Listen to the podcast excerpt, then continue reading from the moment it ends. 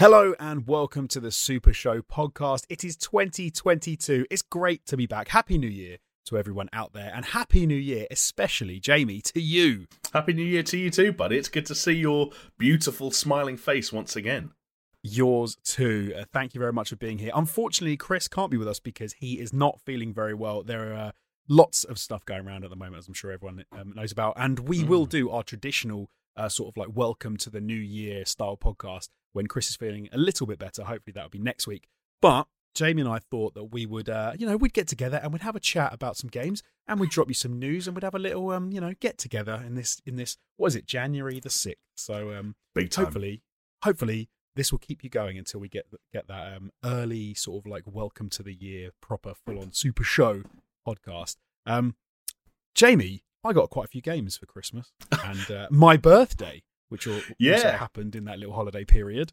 Um, and I know you did as well, so I'm looking forward to hearing about the games that you got like, a bit later. That's on. that's the fucked up thing about having like three weeks between podcast recordings and having so much time off work during that interim is that all we do is play games and watch movies. So that we come back here. Half this podcast is us going to be arguing about whether or not Metroid Dread is good. Let's be let's, let's be upfront about it. It it probably will. And do you know what's funny is um when I was thinking about doing the pod and I was thinking like that I, I just really want to talk to Jamie about what we thought about Metroid Dread. Like um we'll record it and we'll put Yeah. it online for other people to watch. See that that's, pretty the whole what it's gonna be. smokescreen we we run here is that none of this is for the audience. It's all for us. This is our excuse to sit down and argue with friends. Whether or not people listen, and that's just a perk. Ab- absolutely.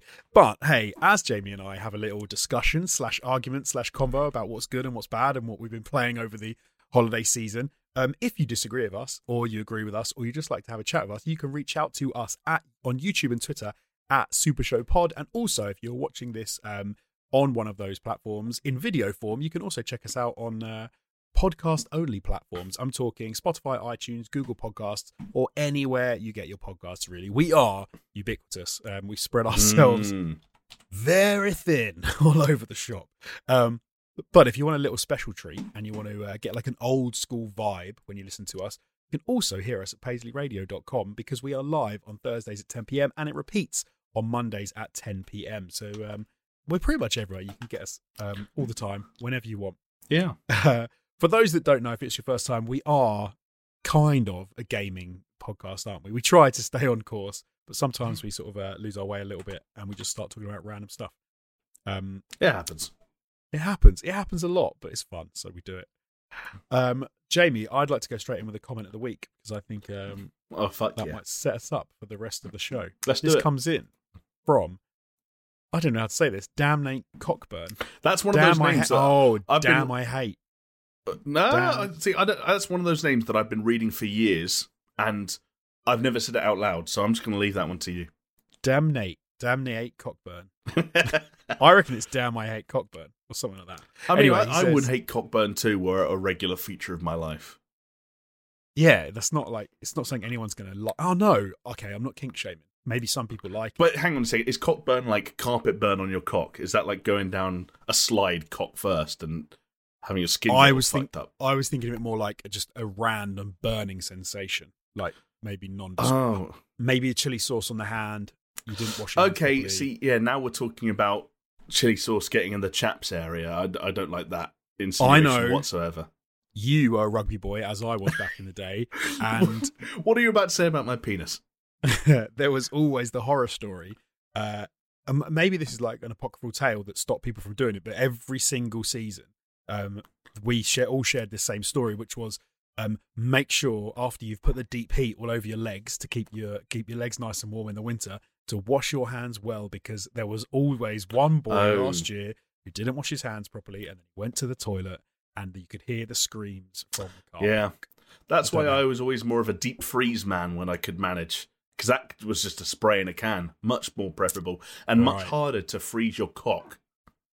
yes. No pun it, that- intended. But the deep heat was like you, yeah, because you it was like a gel that you. It was, yeah, it was a, exactly, yeah. you whoosh, rub it all over. It's, uh, it's really bad for you as well, apparently, because it's it brings the.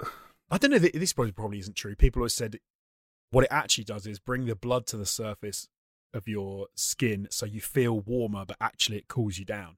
So you should. Oh, right. Is that like how when you want to cool down, you should take a hot shower? like the reverse psychology kind of thing.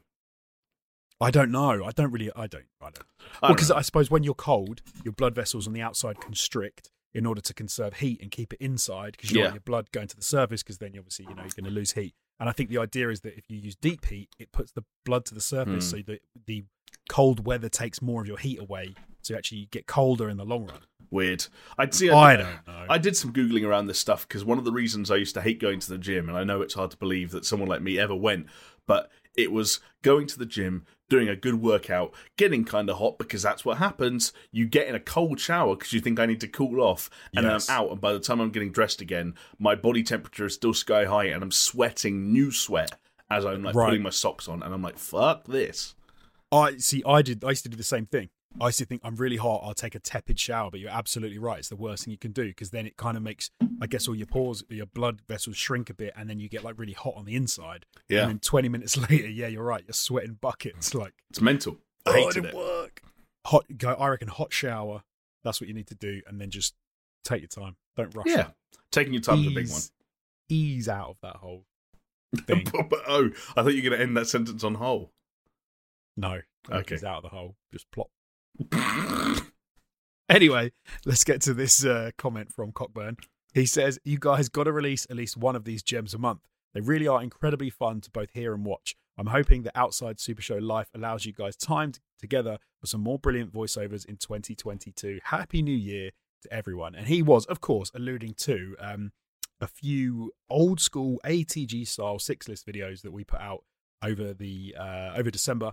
Um, we did um, most memorable songs in games, worst things to happen in gaming this year, and the best games of 2021. So if you haven't watched any of those videos, head over to the YouTube channel, um, check them all out.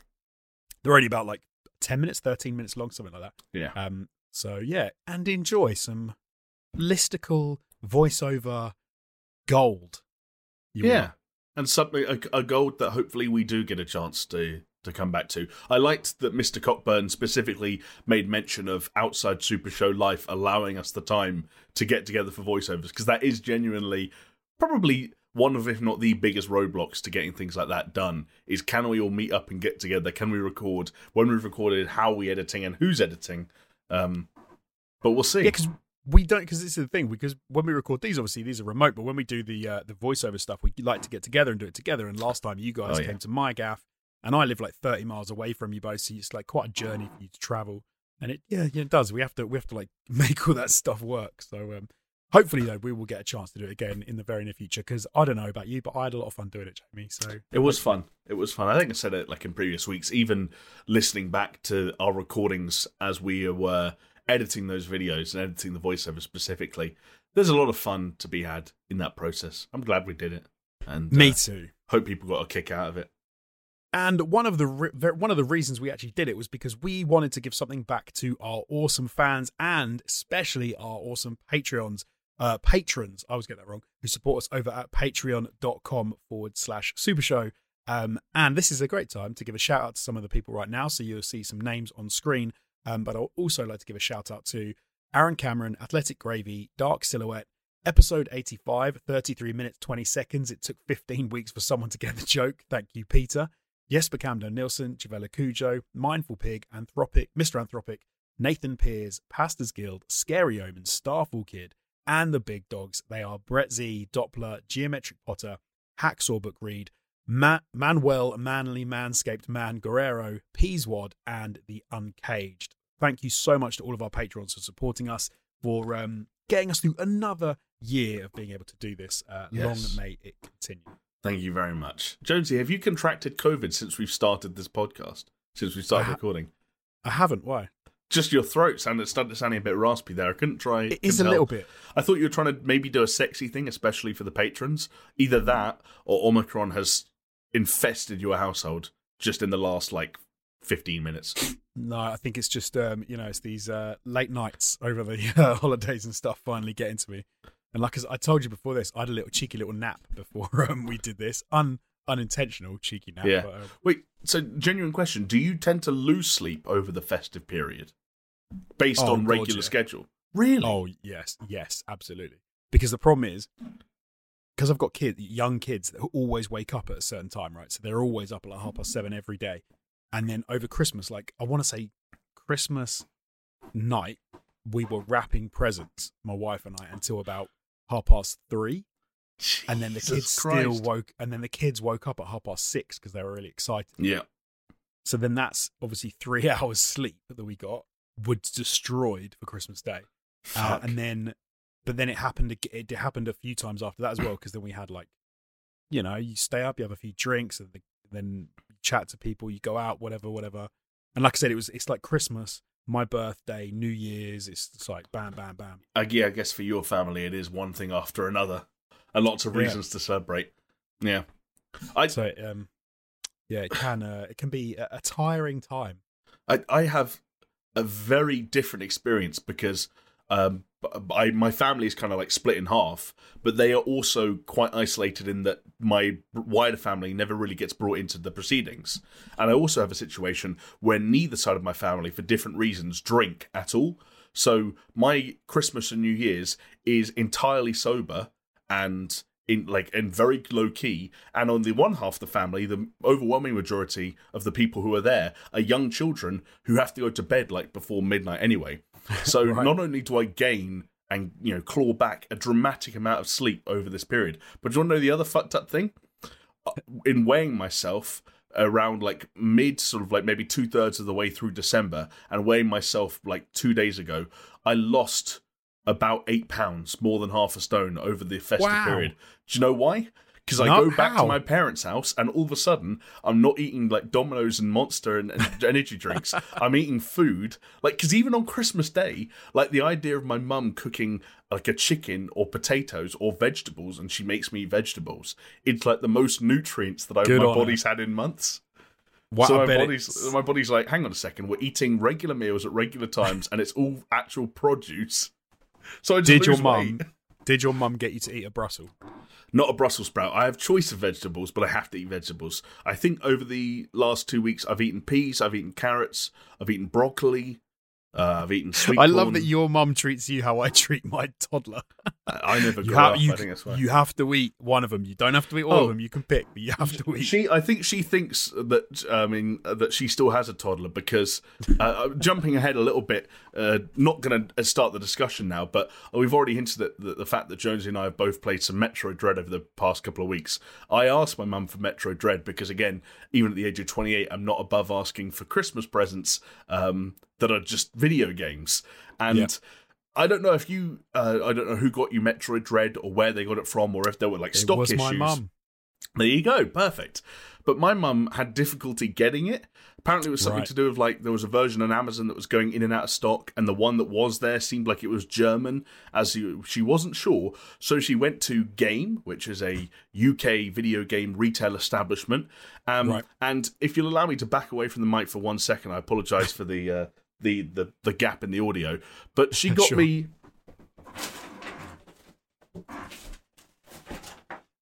this. This is the size of the copy of Oh. Metroid Dread that I got. And like there's nothing in there that's like of any real value. I've only just played the game, but like it's uh, for anyone I that would can't love see, as a- it's like as twi- compar- it's bigger than my head. As a comparison of the size of the game cartridge to the size of the box. Well, that, that's the thing. The first thing I did when I got home from my mum's is I opened that massive thing. I took just the cartridge out, put it in my case where I keep all the cartridges, and got on with my life. I, I, re- please tell me that they've like affixed the game cartridge right in the middle of that big old box. No, there, so there was actually a sealed copy of the game in that box Oh, that was in right, there. right, okay. There's a steel book and like some fucking po- uh, postcards, you know, the usual shit they put in there.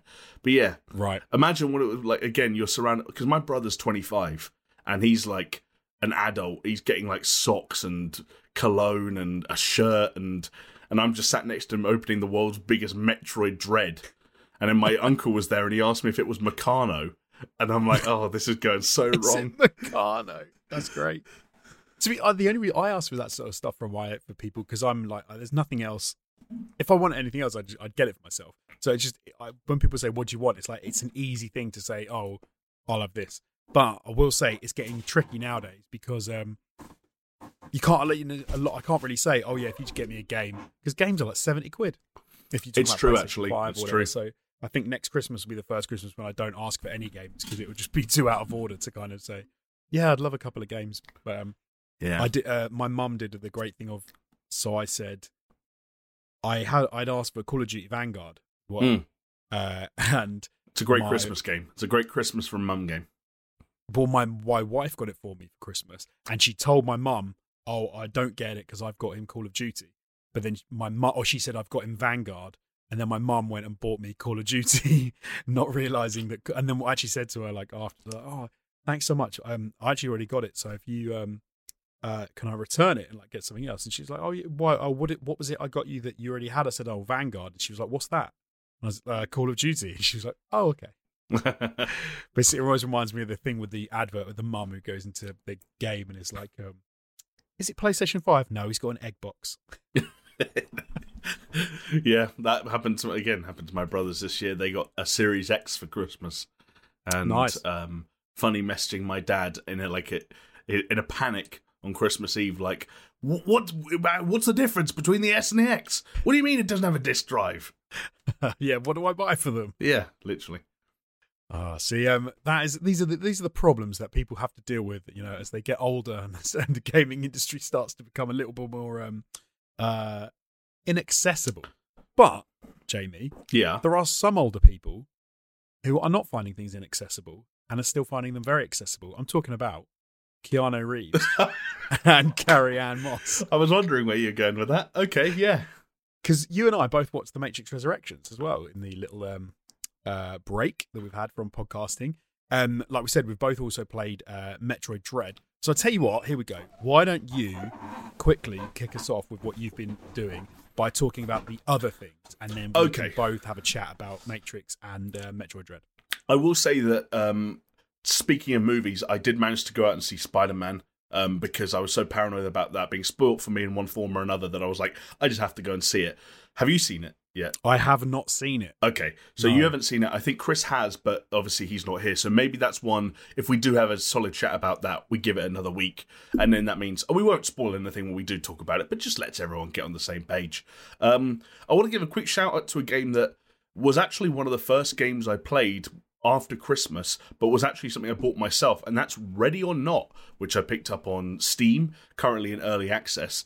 Um, just one of these games that I, I opened up the Steam store, um, having seen someone stream it. I was like, what the hell is this?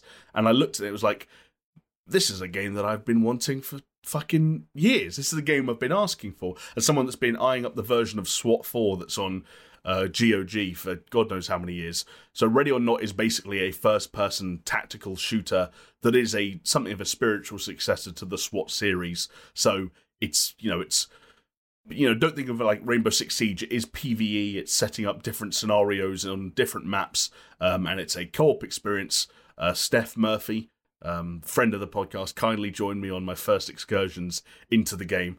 Um, and I really like it. Even for something that's early access, it's not that rough. It's pretty well featured.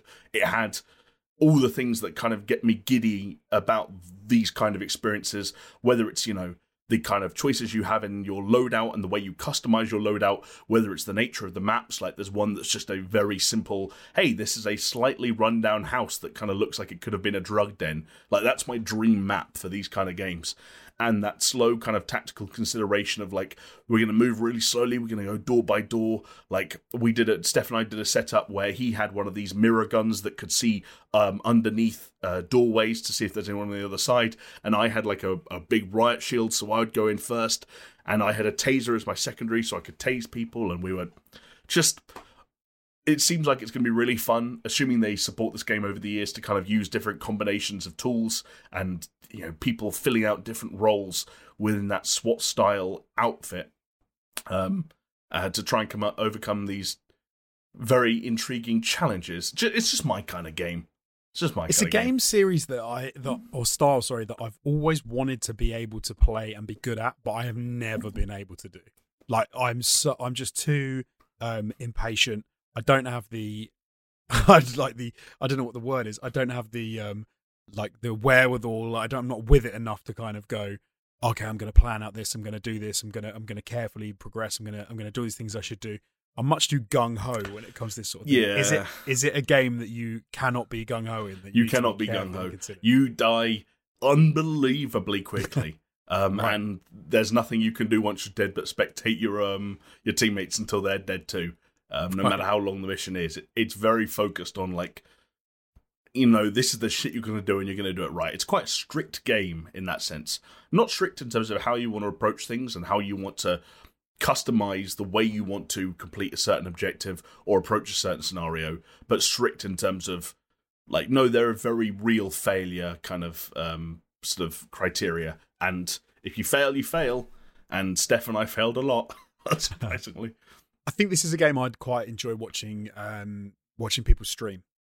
Um, yes, to enjoy it that way, because especially if it's someone who's like no, who's a bit more considered, knows what they're doing. Da da da da. Like I could, wa- I'm sure I could watch you play it. I you said Steph, and I did think Steph Murphy who runs away at every opportunity and doesn't keep you doesn't keep you informed, doesn't tell you what he's doing. Yeah, there but, wasn't too much of that. Luckily, I think when it's just me and Steph. Um, and he knows that because there's no one listening or not live streaming or anything, I'll get angry at him if I need to. I think he kind of right. he, he was well behaved. Um, okay, cool. we didn't have any fights. That's um, good to hear. Real fights or virtual. Um, I was I was hoping to try and convince you to buy it. I was hoping this was going to be like another random chorus situation where I just come on the podcast talk about a game and you bought it half an hour later. But I don't think it's going that direction at the moment. I'll, I'll have to um, have a look at it and see what it looks like. But yeah, it sounds like something that I would just be absolutely yeah. terrible at. That's fair enough. Um, the other thing I played though um, and this is just as much not your cup of tea, but um, but in a completely different for completely different reasons. Um, I actually finished uh, Life is Strange: True Colors today, uh, which oh, okay, you finished it. Okay, that's cool. Yeah. I finished it. Well, because I, I, remember when we were when it came up a couple of times uh, before the end of the year, it always felt like you were surprised that I hadn't played it yet. Um, yeah, for sure. I ticked it off the list. Do you know what? Um, I was talking to you boys the other day, uh, similar because there was a similar overlap with Metroid Dread about how I have this thing at the start of the year where I'm kind of you get very like introspective, don't you? You know, you start thinking about you know yeah. new year, how old am I going to be this year, and what am I going to do, and all this kind of stuff. And I was finding lots of different pieces of media, whether they were films or TV shows or games, that I was trying to in- interact with in that time, a bit impenetrable. Like everything was, like I was being hyper analytical and and sort of a bit cynical about everything I was playing, not just seeing things for what they were and kind of like breaking them down in a way that wasn't particularly helpful. That happened with Spider Man, um, and it kind of started happening with Life is Strange, where I booted up the game and played that first chapter. And this is all the game now is all uh, you delivered at once, um, right? As Not opposed to being episodic like it yeah. used to be. Even though it still kind of feels like maybe it should be episodic, but that's a probably a bigger conversation. I've like I have, I've only played a little bit of Life is Strange, and I haven't played like um, True Colors, but I feel like the episodic nature is a good idea with this sort of game because it means that you can attack it in chunks rather mm. than trying to sit down and exactly it can be a bit of an emotional slog as well, right? And it's a very like it's it's an emotional slog and also like a, from a gameplay. Man, there's not that many mechanics in a Life is Strange right. game. You know, you're looking at objects and hearing a bit of voiceover as like she goes, "Oh, right, that's a picture of my family. I wonder how they're doing." You know, it's more like you're you're living the story of the characters, right? And you're trying to get your way through that and yeah. experience it.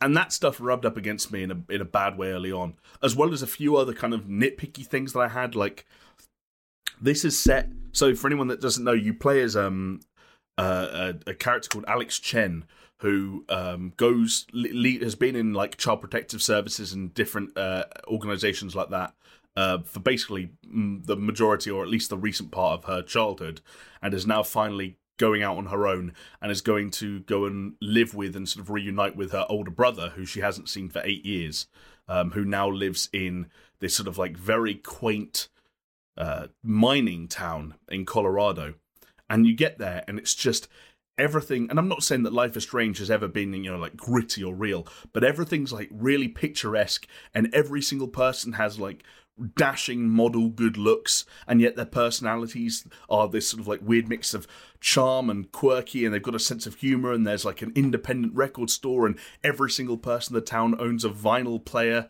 and there's you know independent radio stations that just play indie rock and it's like what the fuck have I like rolled up on?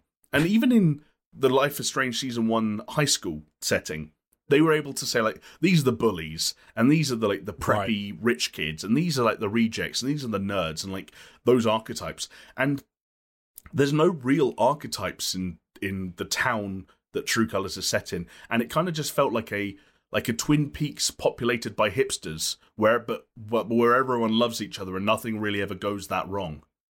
Right? Is, is it almost like hipster heaven? Like Yeah, this, uh, it's hipster heaven, and then, but then the problem is it's hipster heaven that you arrive at, and immediately because it's a video game, within forty five minutes something goes horribly, drastically, like Right. uncontrollably wrong, um, because the game needs a plot.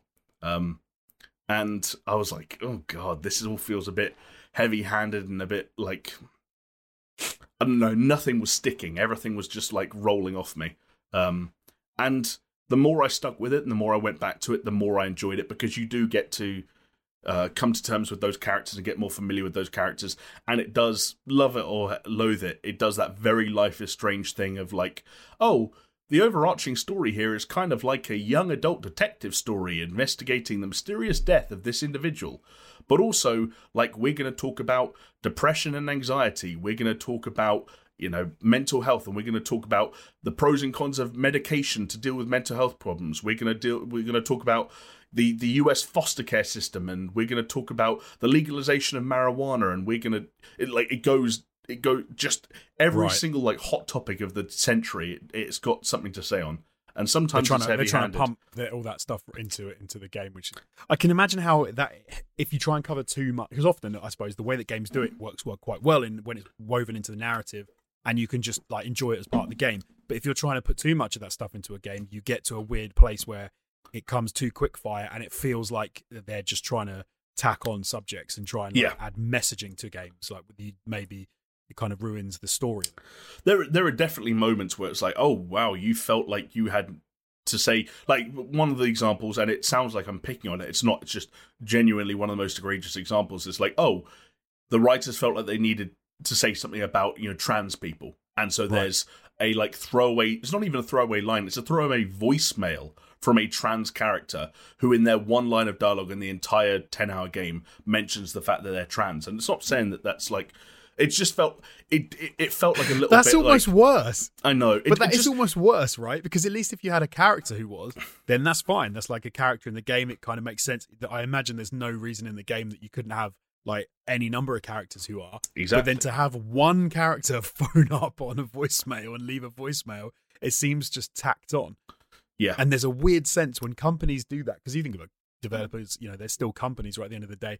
There does have a little bit of a weird thing of like, are they just including this so they can say, hey, look, we're one of the good guys. We've included that in our game. And you're like, have you though? Or if you just put it in there so that people don't moan about you. It, it goes it you know it toes the line very uh I wasn't going to say carefully. It it does sometimes give you the feeling of okay, the Life is Strange developers had a checklist of you know topics that needed a light shone on them in one way or another. It's Right. just it's more effective in some places than others, and there are also also cases of like Is there a random neighbor who's like a starts to just hear like gunfire and then you have to like rush out and then there's some weird thing where like guns are bad and he's he accidentally no, shoots you himself know what? in the There's there's actually considering that the you know guns and gun ownership. Like there are characters in the games who own gun in the game that owns a gun, but there's no gun ownership um, kind of commentary at all. Um, Right. There's also almost zero race commentary for what like that. So there are big things that they didn't touch on.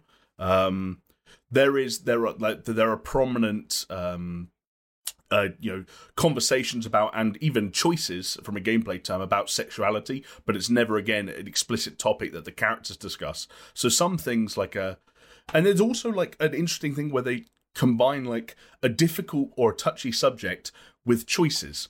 Um, like for example, there's a thing very early on where a character passes away and they have a wake, and there's a character in the town who has, um, it seems like, is in the early stages of suffering from dementia and she misses the wake because she doesn't remember this person has died. And you have to choose: do tell them or not? Like, do tell them that, that not only have that they've forgotten this person had died, but they've they didn't go to the funeral because they just forgot, Oh, okay. and like weird stuff like that, and like another um story beat that I just didn't see coming that was like, and it's kind of like like raw, but it probably happens like. What happens when a parent comes to terms with the fact that for one reason or another they hate their child. like an infant child. No, serious. Like, Oh, it's wow. not- they can't help it, but because of the things that that child is involved in and what the the Involved? Uh, they're an infant. What can they be involved in? one not intentionally, but He's in a but- gang at nursery. He's in a he's in a gang. No, He's, like uh, a, a child creating a series of events that end in something tragic, and a parent not being able to remove their child from the fact that they were the catalyst for a series of events that ended in something tragic, and that it's almost like the pain of that tragedy outweighing their love for that child. I don't know if Oh, that makes okay. sense. right. Uh, it would be spoilers to expand on it, but like there were moments like that where you're like, "Whoa." Um, yeah, I can imagine. it, it's good. I liked it. I liked. I genuinely liked it by the end. It's So got because you. I it's think midpoint when you we are, I asked you about it, you said you were you were feeling like you said you were feeling quite critical about it. You weren't thinking it was. Uh, you Yeah. was- you weren't feeling that positive about it. But to hear that you finished it and you you think it's good is maybe um, you've you've put some of that New Year woe behind you. Yeah, I, th- I, I- I think I have, and I think the characters helped. Like there is there is going to be a bit of a Stockholm syndrome effect with a Life is Strange game. You are going to spend time around characters like them and want to spend more time with them, and like you get into weird things of like wanting the best for them and like making decisions for them, even though they're fucking virtual characters whose lives end when your time with the game ends. But there was some effective stuff. There were people I liked. There were story twists that I liked. There were story twists I didn't like. They did the classic, hey, it's the penultimate episode of this Life is Strange game. We need to do a big twist now moment. Um, Right. And I didn't see it coming, but still, it was like, oh, one of these again. It was better than the one in the first Life is Strange, but yeah, I liked it though. I liked it. I did like it. I need to at some point. I need to go back and um, at least try and get into the series because I do feel like it's a series I've missed out on. But I, I, I tried originally with the with the episodic ones, and I was just, I, yeah, I, I just got bored. Really, it wasn't that there was anything wrong with the games. It, like say the gameplay, the mechanics, and the nature of the game. I just found it a little bit like there was nothing making me want to go back and just turn Yeah. that game on. I think that this game suffers from the, the fact that I think the boredom is arguably exacerbated because there's not even like a point where the episode ends and you wait for the next one to come out. Right. It just keeps going. You've got, I suppose, you've got to play it enough that it gets its hooked into you like a series. And that's why the episodic kind of thing works for it, because then you might find yourself going, "I wonder what happens next in the story." Yeah. But if it's just a chunk, a big game, then it you might not, you know, it might not hook you enough because obviously episodes are built in a certain way, so they have a structure so that they have like a uh, maybe a cliffhanger at the end, maybe something that we want to find Yes. out in the next episode. But if it's just one whole game because you can choose when Well, to turn it off. They do, really they work. do still do that. They do still do chapters with like Okay. cliffhangers and title cards, but it just feel there's nothing. It just rolls on. It feels Oh, like there should be a harder stop there. You should fair, you should make yourself turn it off. It does do one of those menus where it's like, oh, here's the choices you made compared to the rest of the world. Um, Right. Oh, cool. You, be, I was, do, do you get? Do you have the option to take a selfie at the funeral, like with the with the casket in the background? No, you, you Or in don't the get bathroom. you don't get an option. I'm trying to think. Do you, you don't really get to do anything that fucked up because your character the, that you play as is very, uh, let's say, mild mannered, um, Right. troubled, and sort of slowly coming out of their shell. I didn't mention that the the sort of supernatural ability in this game is that your character is an empath and can read the emotions of other people. Um, and yeah, exactly. And if they feel those emotions or feel those feelings strongly enough, then the character can kind of take those feelings on themselves and eventually gets to the point where they can control those feelings and use it to see why people are feeling the way they're feeling. Oh, okay. Get. Yeah. But in the early stages, it is a little bit like, hang on a second, like my special, like in the first Life is Strange, I was rewinding time and seeing how things play out differently. Now it's just like, oh my god, that crying lady's sad. I should talk to her. I can feel her blues. I want to. I want to feel her blues and find out why she's blue. Oh, yeah, you, Yeah, you that- feel some blues, all right. I, but I can imagine. I bet. Yeah. Anyway, Life is Strange, True Colors. It's like a seven out of ten. In video ga- in video game media terms, it's like a seven out. of Ah, right. Did you see what? I said that's it's that a seven out. Exactly. I read that conversation on Discord, so I was like, wanted to clarify. That's an IGN seven out of ten. Right. Okay. Cool. Okay. So should we? Uh, let's. Okay. Right. What should we do first? Matrix or Metroid Dread? I don't know because we're going to be here all night. No, we won't. Actually, I take that back. I don't want to put anyone off. We've just talked about a game. We did a movie, then a game, then a game. Let's do a movie and then Okay. back to the game. you So, start us off Ma- this time because I've spoken for about three hours. the Matrix Resolution, uh, Resolutions, Resurrections, um, of course, came out uh, 22nd of December. Um, I, th- I can't remember when I went to see it, just before Christmas. Um, this is a weird, this is an interesting one because I have a thing that if if a lot of people are saying something is bad, and okay, this isn't the thing that you and Chris accuse me of, whereby if some people say something's bad, I say it's good just to be difficult. But I do find that my expectations are affected by if people say something's really bad and then I go and see it and it's not as bad as I as I was thinking they meant it was, it makes me enjoy it more because my expectations are lower. Okay. And if someone says and if someone says something's really good and then I see it and I don't think it's that good, I kind of get annoyed because I was because th- I was led to believe it was fantastic and then I see it and it's like can't believe I was lied to and then I feel like it ruins my enjoyment of that thing a little bit. Um Yeah. I don't know how much of that happened to me in the Matrix, but I I was going to say I thoroughly enjoyed the Matrix. I, I think I will stick with that. I thought it was um it's it's an interesting one because I think it, in the same way that Metroid fans and I won't sort of you know spoil it by talking about too much now. In the same way that I think Metroid fans have said a lot of good things about Metroid Dread because I think in part it's a Metroid game. I think that having seen the Matrix films, you know, my whole life and growing up with them and um and really being into it at the time, this for me was a really nice cap on the Matrix trilogy because I did not. I really enjoyed the first film. I thought the second film was pretty good, but you know was a little bit let down with it. I didn't really like the third one, and there's a whole there's a whole scenes in the third one that I just kind of really didn't like. Even in the second one, I I thought there was some stuff that kind of really put me off. Um, this film, it felt like they they did some really cool self referential stuff. They they mm. almost, which is super interesting. You can see where all the conspiracy theories came out about what them was going on in this movie because they can't. It's kind of like everyone was right. I don't know. Ru- I'm not going to ruin it. We were right in the wrong way.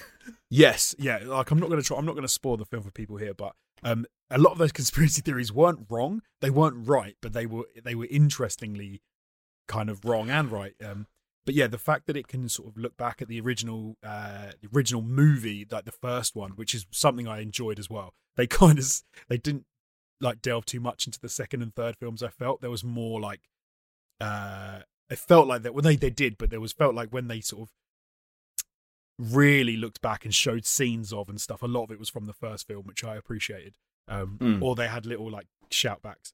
Um, that having been said, and and me liking it, there were some things that I did think were kind of odd, and didn't really hit with me, like the whole Agent Smith thing was um Morpheus Agent Smith thing was kind of weird. Mm. So not okay. I'm not. I don't try not to ruin it. Yeah, yeah. No, no, it's difficult. Yeah, the the, the Morpheus character who's not Morpheus, um, but is yes. Morpheus. I kind of felt that was really odd, and how that kind of is linked to the Agent Smith thing was was weird. Okay, I also yeah. didn't like the fact that when looking back on it, I can't pick out scenes that I'm like, oh my god, that was amazing. Um, no, that totally. I, that yeah, yeah. And I want to say that they even in the film itself they talk about the fact of of peop, of what is the Matrix to people, and they reference, you know, is it an action? Is it philosophy? Is it this? Is it that? Which I thought was really interesting because there were all those um, discussions at the time. And coming out of this film, I kind of I was like, what do I what did I want from it? Did I want another Matrix where it was all action and exciting and kind of like kicking people's asses and stuff? Did I want uh, all the philosophy. But and I definitely came down on the side that I was happy with what they did, and I liked the fact that they made a movie which I enjoyed and I thought was a good finish to a quadrilogy, because I didn't like where the third one ended. Specifically, where it ended. That like, stream or, of consciousness or... aside, okay. What do, what are your thoughts? Specific. So, sorry, uh, no, like I did. It felt like another cliffhanger.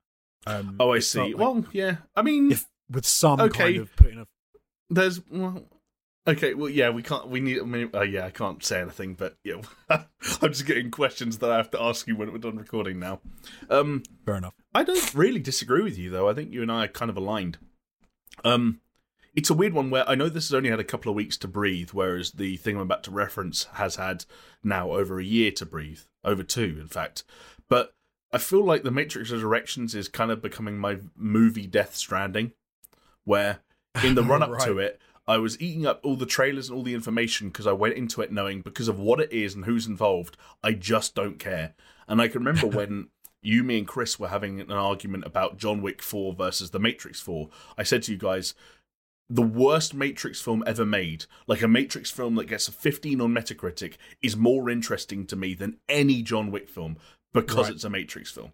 Um, and that's the same with Kojima. If Kojima makes the worst game of all time, like I'm, I'm buying it day one Yep. because that's fascinating.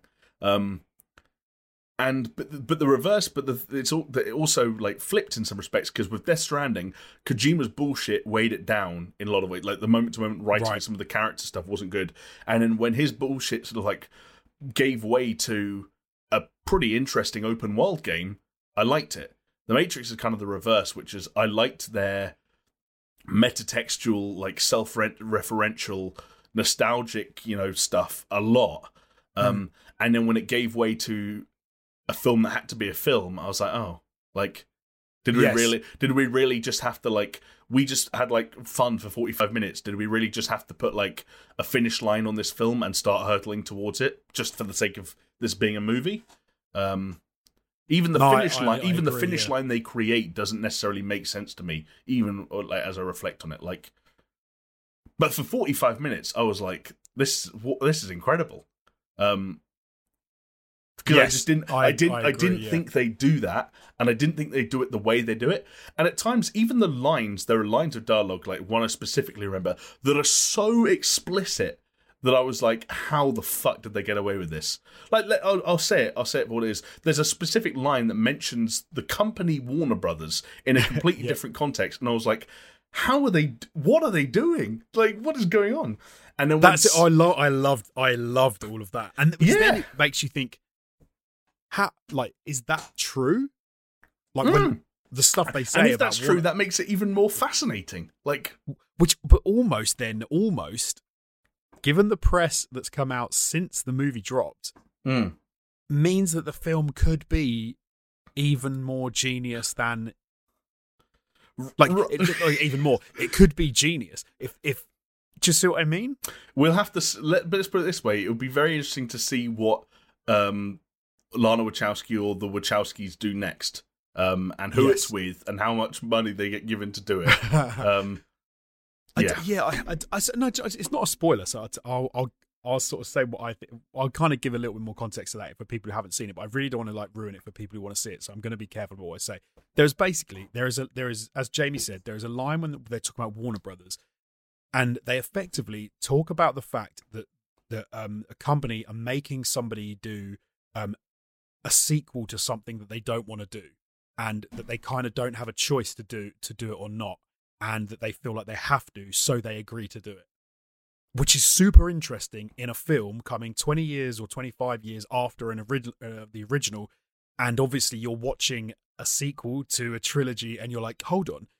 If you're saying you don't want to do this but you're being made to do it talking about the matrix resurrections um now not the in-game thing uh, sorry the in-movie thing then then the news that's been released since saying that the matrix resurrections is a flop and that they've effectively cancelled any sequels that were in the works for further Matrix films. If that, if part of the point was because Lana didn't want, or the Wachowskis in general didn't want to make any more of them, and they have crafted a situation whereby they can make a film which was would appeal to diehard fans, you know, like myself, but um, would mean that they didn't have to make any more.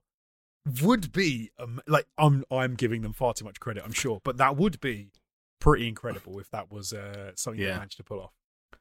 I mean, it, there's a lot of ways that stuff can be interpreted, and but it, but the fact the mere fact that it exists in the form it does is, it, like I said, it's fascinating.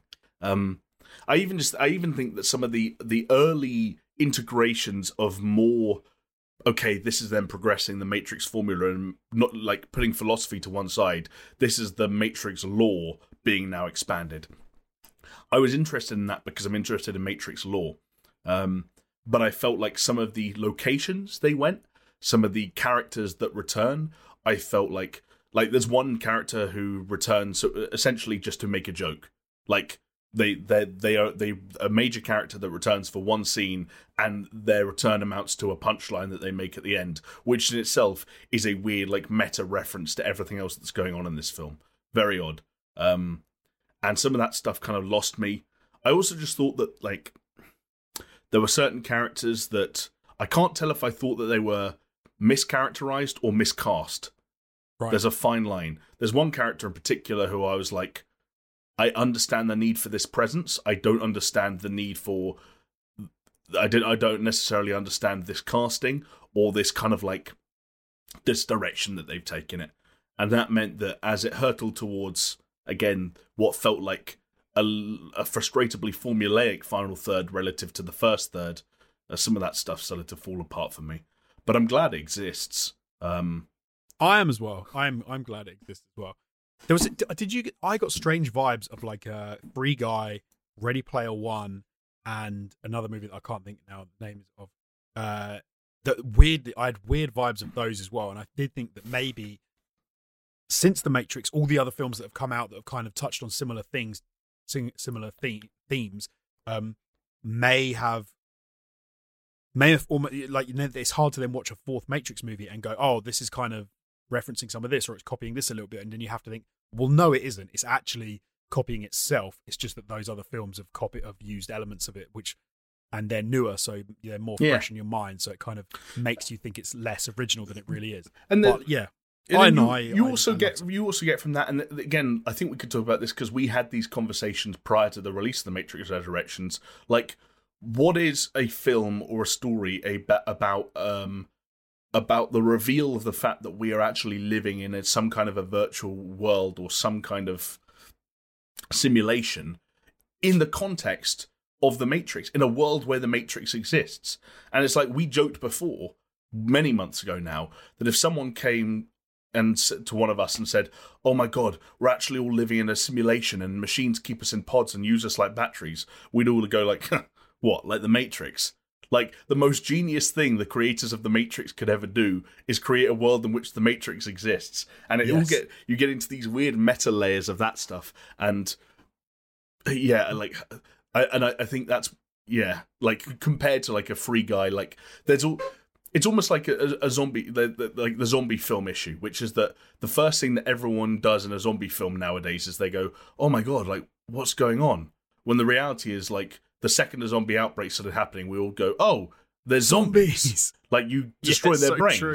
or they're going to eat us. It's a zombie. yeah So like, there's an element of like, like f- films or media that touches on simulations. While we, when we all have seen things like The Matrix, that we're like, oh yeah, it's a, it's a simulation. Like, you know, you might be wired in somewhere else, or you can bend or break the rules because you know the Matrix kind of taught. So to then have the Matrix be able to do its own meta stuff with things that it established, I don't, I I don't know. Like that's why it's more interesting to me than say like a a free You- guy. you've just reminded me of a, a zombie film that kind of does the same thing the Matrix Resurrections does, and I can't now remember the name of it. Um, Oh, there's yeah, I'm sure you're right. I'm sure there are some where they're like none the of it second even. it happens, they're like, oh, zombies. I've seen it. Yeah, like, we've been making movies about these things for years. Oh, but it, but it does that, but it also does the thing of uh, talking about the script of the movie in the film.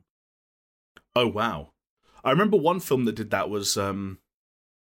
It's Bill remember- Murray, Adam Driver, uh, Tilda oh, Swinton. that's uh, only Lo- no, not only lovers. uh, J- Jim Jarmusch Something like that. film. It's a Jim Jarmusch film. it's really good. It was not Uh, only lovers left alive, is it? Something like that. Love? No, no, it's not that. Only um. it's the name of a song because it's the name of the song is the title of the movie, and in the film they go, "Oh, it's 'cause it's- you've heard it before because it's the title track to the film." and it's like, did, what did what Adam did they Driver. just say? I the dead don't die, Dead Don't Die. Yeah, and I it is, really it is a Jim. Jarmusch film. I really enjoyed the Dead Don't Die. It was one of those what I didn't think I was going to. I thought it was going to be too weird, and the cast is incredible. So I'm looking at this cast now, and I'm like, my eyes are watering. Like, what? Oh, the Oh, the fuck? cast, the cast is. I mean, if you haven't seen it, dude, you need to see it. It's incredible. But it has like self-referential stuff. It, I swear that if I remember rightly, it says like, "Oh, well, they're zombies," and that people know what a zombie is. It's it's a weird film, but it is a it's a film I I thoroughly recommend to people who like you know that kind of weird weird sort of movie. I think you'd love it. I think you'd. Really Okay, it's Um, the Matrix Resurrections of zombie films, says Alex Um, Jones. But then uh, t- it was interesting for me because I went to see the Res- Resurrections with my wife, who doesn't remember the original trilogy that well, Okay, um, and was never that as into it as I was. And she did not have as good a time because she was like, "Who was that person? Why were they doing that? I don't remember this person from whatever. Oh, yeah. What was this whole Well- scene about?" And I was like, yeah. "Yeah, if you haven't, if you're not like into the Oh, Matrix, then like- you're going to kind of think that." I think that there are. I think uh, I identify as someone who's into the Matrix, and I think that like if you and I like both sat down like after this recording, ha- now you know two weeks removed from having seen the film, and broke down our, how we remember. You've already mentioned it, like the character who is essentially the new Morpheus, like who or what he is. Like I remember what the film says, but I it's a very it's strange. Was yes, yeah. I know. I know. even like I said, I even don't wanna- I even Sm- even Sm- like the even Jonathan Groff's character, let's say in this film, right. like it's strange, and there are parts of it that I get, and there are parts of it that I probably need to watch a video about or read the Wikipedia. Do you know what? It's one that I would love to see the director's uh, commentary on, like uh, Sure. on a DVD, something like that. Would be great. Sure.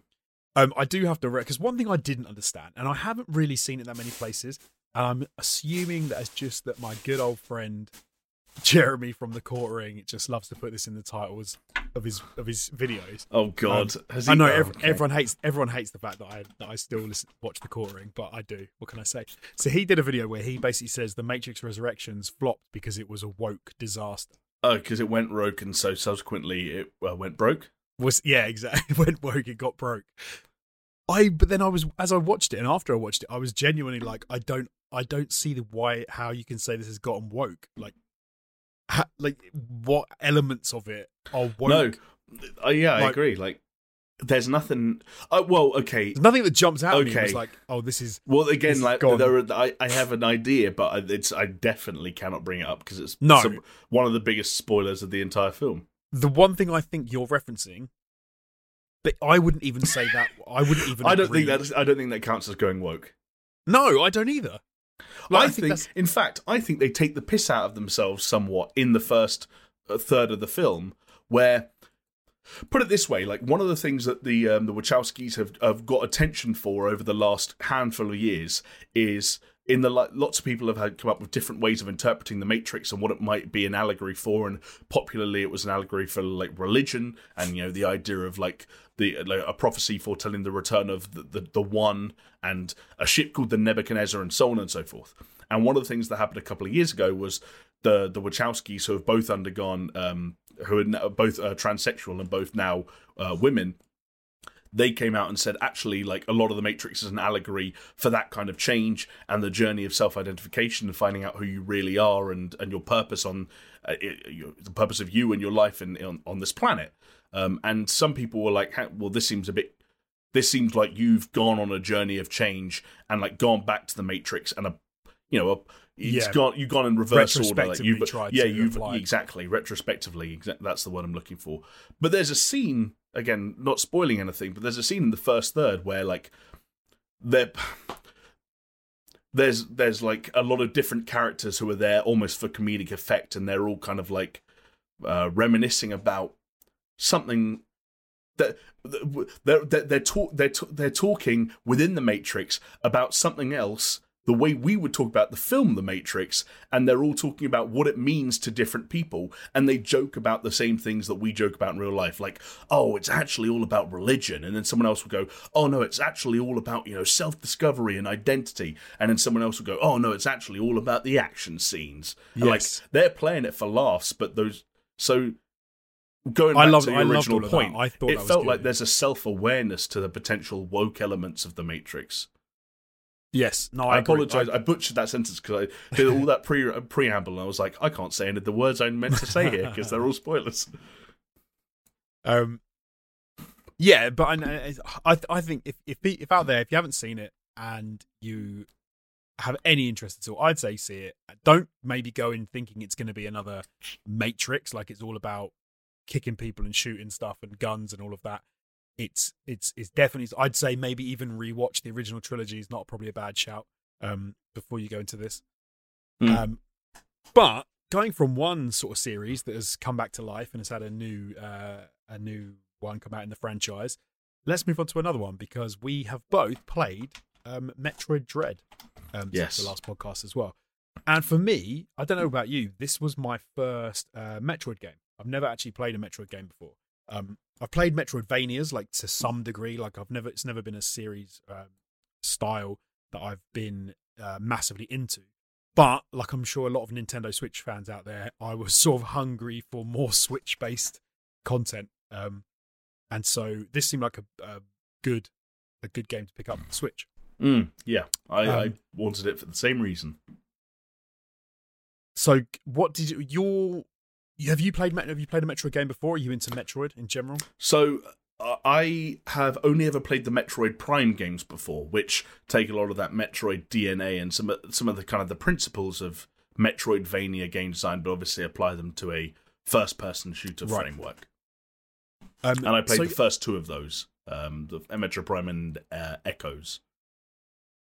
And I, with this, I will say with Metroid, the one big thing I really want to talk to you about with this, and uh, and I even put a poll on my Twitter about you know about this, is because one of the things that um, happened to me with Metroid was I read a load of amazing reviews before I went into this, and I saw a ton of incredible reviews, um, you know, from different game uh, journalists and, and outlet outlets who were sort of saying it's a nine out of ten, it's incredible, you know, it takes the Metroid formula and it brings it up to date in an incredible way, blah blah blah blah blah.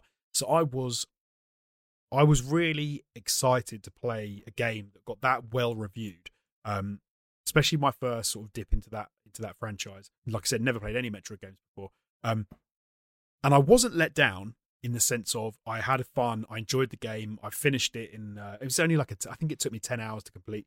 Um, but I, you know, I did it in like a week, so it's obviously something that I wanted to sit down and play. Um, And it does have, it's got a cool loop. It's it's um it's a great Switch game. Like I think it is a very good Switch game. Agreed. But when it comes down to that, like the way people talked about the game, the way people reviewed it, it does kind of baffle me a little bit. Um, because I just I can't in my mind put together a nine out of ten, inc- like amazing visuals, great story, uh, you know, great mechanics, brilliant gameplay, amazing level design, which are all the things that I've seen people talk about and put all that together and go, oh, so it's a nine out of ten, it's a ten out of ten, it's a five out of five. Like that to me is surprising, to say the least. Um, Mm.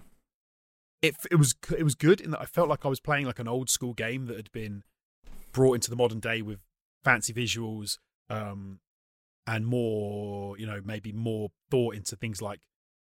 So there's some cool elements like the the cutscenes that are like almost interactive, which I haven't I haven't really seen that in a game before, where it doesn't explicitly tell you, oh, you can interact in this cutscene, or you can like keep shooting, or you can do whatever. And it kind of took me by surprise at first, but I thought it was quite good. It's pretty seamless as well, woven into the game. Yes. Um, yeah. Some cool like action shots as well, like where Samus will just pose for the camera as something cool goes on around her. Yeah, but I don't know. But all in all, like, I don't, what did you? Well, yeah, what did you think? What where what are you thinking about? I, I mean, so I'm only about halfway through, but you, your thoughts and my thoughts are kind of aligning. I never thought I'd say this, but I remember in the past you've been accused of having this sort of almost anti Nintendo agenda. I have. Um, and I think the people that have accused you of having one, um, it's been because, like, a let's say a Super Mario game will come out and it will be very good and it'll be very tight and it'll be very polished, play very well and be a lot of fun.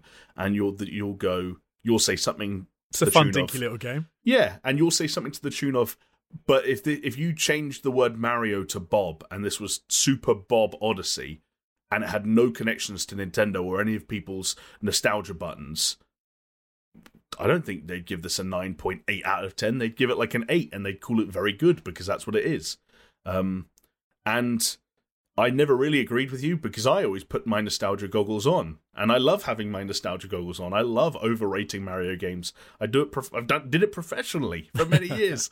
um, uh, but I don't have nostalgia goggles for Metroid, and so yeah, like there are people who have come out and given this a a ten out of ten or and you know close to perfect scores and Game of the Year awards and um Like I, I listened to a podcast in the last couple of days of someone who was adamant that it was a near perfect game for them in terms of what they want, and I was like, yeah, that doesn't align with what I feel about Metroid Dread. I just think it's very good, I, and I think I think it's good because it's again like for all the reasons you kind of usually go to Nintendo because it's tight and it's fluid and it's cohesive and you can tell that it's made by people who have a very strong understanding of the fundamentals of game design in terms of like the rollout whether it's the rollout of new weapons and new items or whether it's like map layout or like the kind of the breadcrumb trail that leads you from one place to another i know you got lost at one point but like i Yeah. for whatever reason didn't get lost at that same point like it felt uh, I I have problems with it, but they're problems that like that are more with the, the game butting up against what I want from this game, not what it is. I don't know if that makes sense. No, I, I completely understand. I think I know I I did, I got lost twice actually. Um, but I think the part of the problem with that is one of the first times was quite early on when I got to a new area. Um, so basically you take shuttles or lifts in the game, and it will take you from one little small mapped area, um, which is kind of feels kind of open. It'll take you to another area, like might be above you or to the side of you, or whatever. Um, and I got to a new area, and I think I'd I moved through a couple of rooms, and then effectively got to a dead end and couldn't go anywhere, and was like, Okay. like, oh, what am I supposed to do? So then kind of backtracked, went back and thought, oh, maybe I'm not supposed to go in the lift yet. You know, maybe that I go back and I'll get some uh, um, other items and things. Um, yes. And but it was wrong. So basically, the, I just needed to shoot a block with a rocket, and it would have revealed that actually Oh. that block meant that you could have broken that block, and you. And then that was the first time, and I actually looked up online. I was like, "Am I being really dumb? Like, where'd you go?" And it sort of said, "Oh yeah, you've. It's because you need to where these breakable blocks are that you can't break because you don't have the right weapon. Next to them, a, a few blocks over, there's another bit where you can break them, and then you can get through and you can progress. And I kind of thought, oh right, so this isn't an open world, like sorry, a hub world game where you're supposed to kind of explore one area um, until you've exhausted that area and then move Mm. on. Blah blah blah. You effectively follow a linear path through the game Yeah. um, in kind of hub world sections, but it's still pretty linear. And then the game directs you, like you said, with breadcrumbs. You flow through the game in a linear fashion, but you kind of go. The thing that kind of took me by surprise, and maybe it's because I haven't, like I said, played many of these games before. The game will take you from one area to another area. You'll li- you'll linearly move through that area, get to doors that you can't progress through, but then find a route back to the map, like the where you Yep. originally came from, and then go through like almost like overlapping paths to reach another area or a, a power up or a new weapon, which will then lead you to another lift or a, a, a shuttle that will take you to another area, and then you can then open doors that you couldn't previously open. Yeah. And I it was that kind of backtracking element and and going, you know, multiple way, multiple um tele uh, teleports or transports or whatever to get to uh, different areas and different maps that you'd already been to that kind of threw me a little bit. And I thought, am I supposed to be playing this like an, a hub world game where I, when I get the next um, power up, I go back and I go all the way back to the first area, Mm. first hub, and I do all the bits that I couldn't do with the new weapon. And one of the things for me was I found myself thinking, I can't be bothered. Like, it's going to take me too long. It's, it changes toward the end of the game because in the end of the game, you can kind of move more, much more freely, obviously, through the entire map. But Right. Because there's teleporters as well as elevators, and there are teleporters, elevators, and yeah, like little uh, shuttle things. But then Mm. what I mean is, once you've got all of your power ups, you can destroy any blocks you want, and you can kind of move much more freely across right. entire levels. Whereas toward the beginning of the game, you can't do that. You would have to have followed the linear path all the way back to get to a certain area to use a weapon to get through a gate. And I'm like, I can't be bothered with that. And then I'd have to go to a shuttle to go back to a teleporter to go. And it was, it almost made me think m- with most hub, hub, hub worlds, open world games, I want to go and explore those areas. I want Yeah. to go and look around. And I didn't get that with this as much. I just, I wanted to finish the game. I was like, let me just keep like going. Let me keep plugging away until I can get I- to the end. I felt like the game didn't want me to. And I know it's weird Yeah. to kind of simultaneously praise a game for the breadcrumb trail and the sort of like the very subtle linearity of its design in the face of an otherwise open looking environment. But there were times where, yeah, I got a new ability and I was like, oh my god, I can think of like 20 times I haven't been able to do X. And now I've got a thing that lets me do X. And it's like, oh, no, you you can't go backwards. We're not letting you go back there to all the things you went Right. past. You have to keep going forward to this elevator off to another. Like you're going to get back there eventually. Like you have to trust us. That trust us that we're going to lead you back through all the areas you want to go through. But you're not backtracking on your own behest at this point. Like I'm sorry, you're, Yeah. we're not going to let you. Um, and that felt counterintuitive. I think the comment I made to both you and Chris was I realised at points, um, and this was exacerbated further by two of the things we haven't spoken about yet, two of the game design choices that we haven't spoken about yet, um, that I was playing a Metroidvania style game that wasn't necessarily for people who haven't played very, very many Metroidvania style games.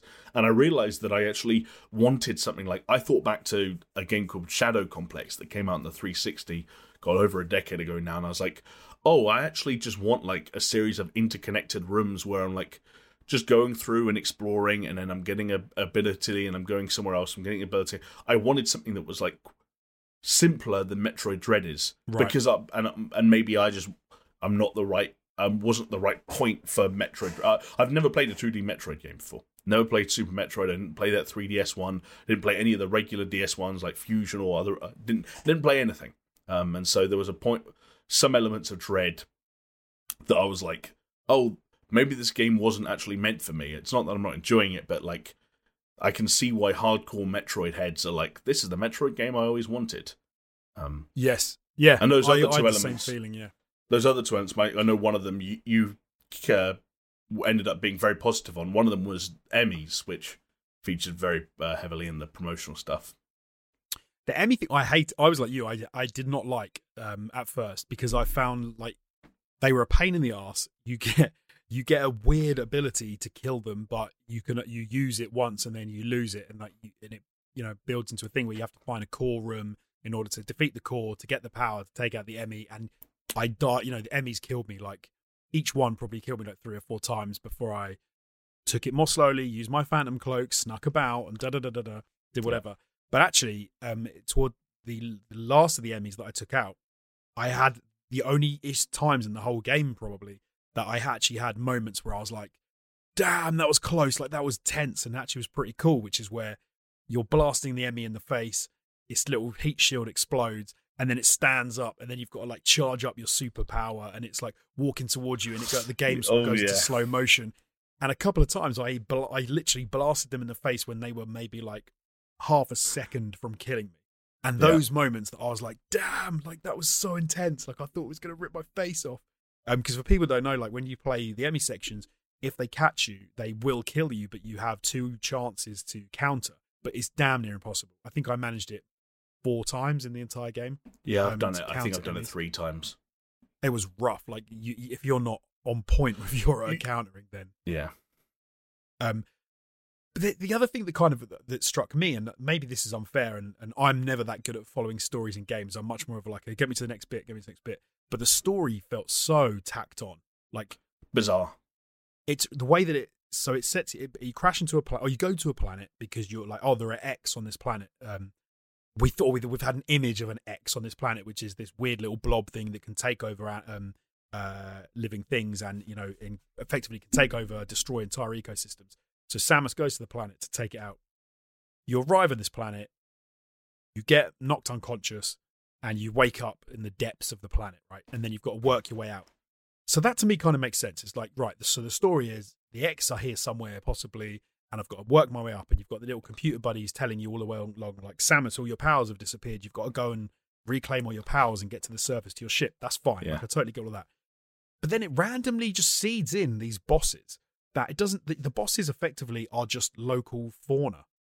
Effectively. They're not X. They're not like um, enemies. They're just Yeah. animals that happen to be kicking it about that you get to fight. And they're the bosses for like 60% of the game. True. Which- True.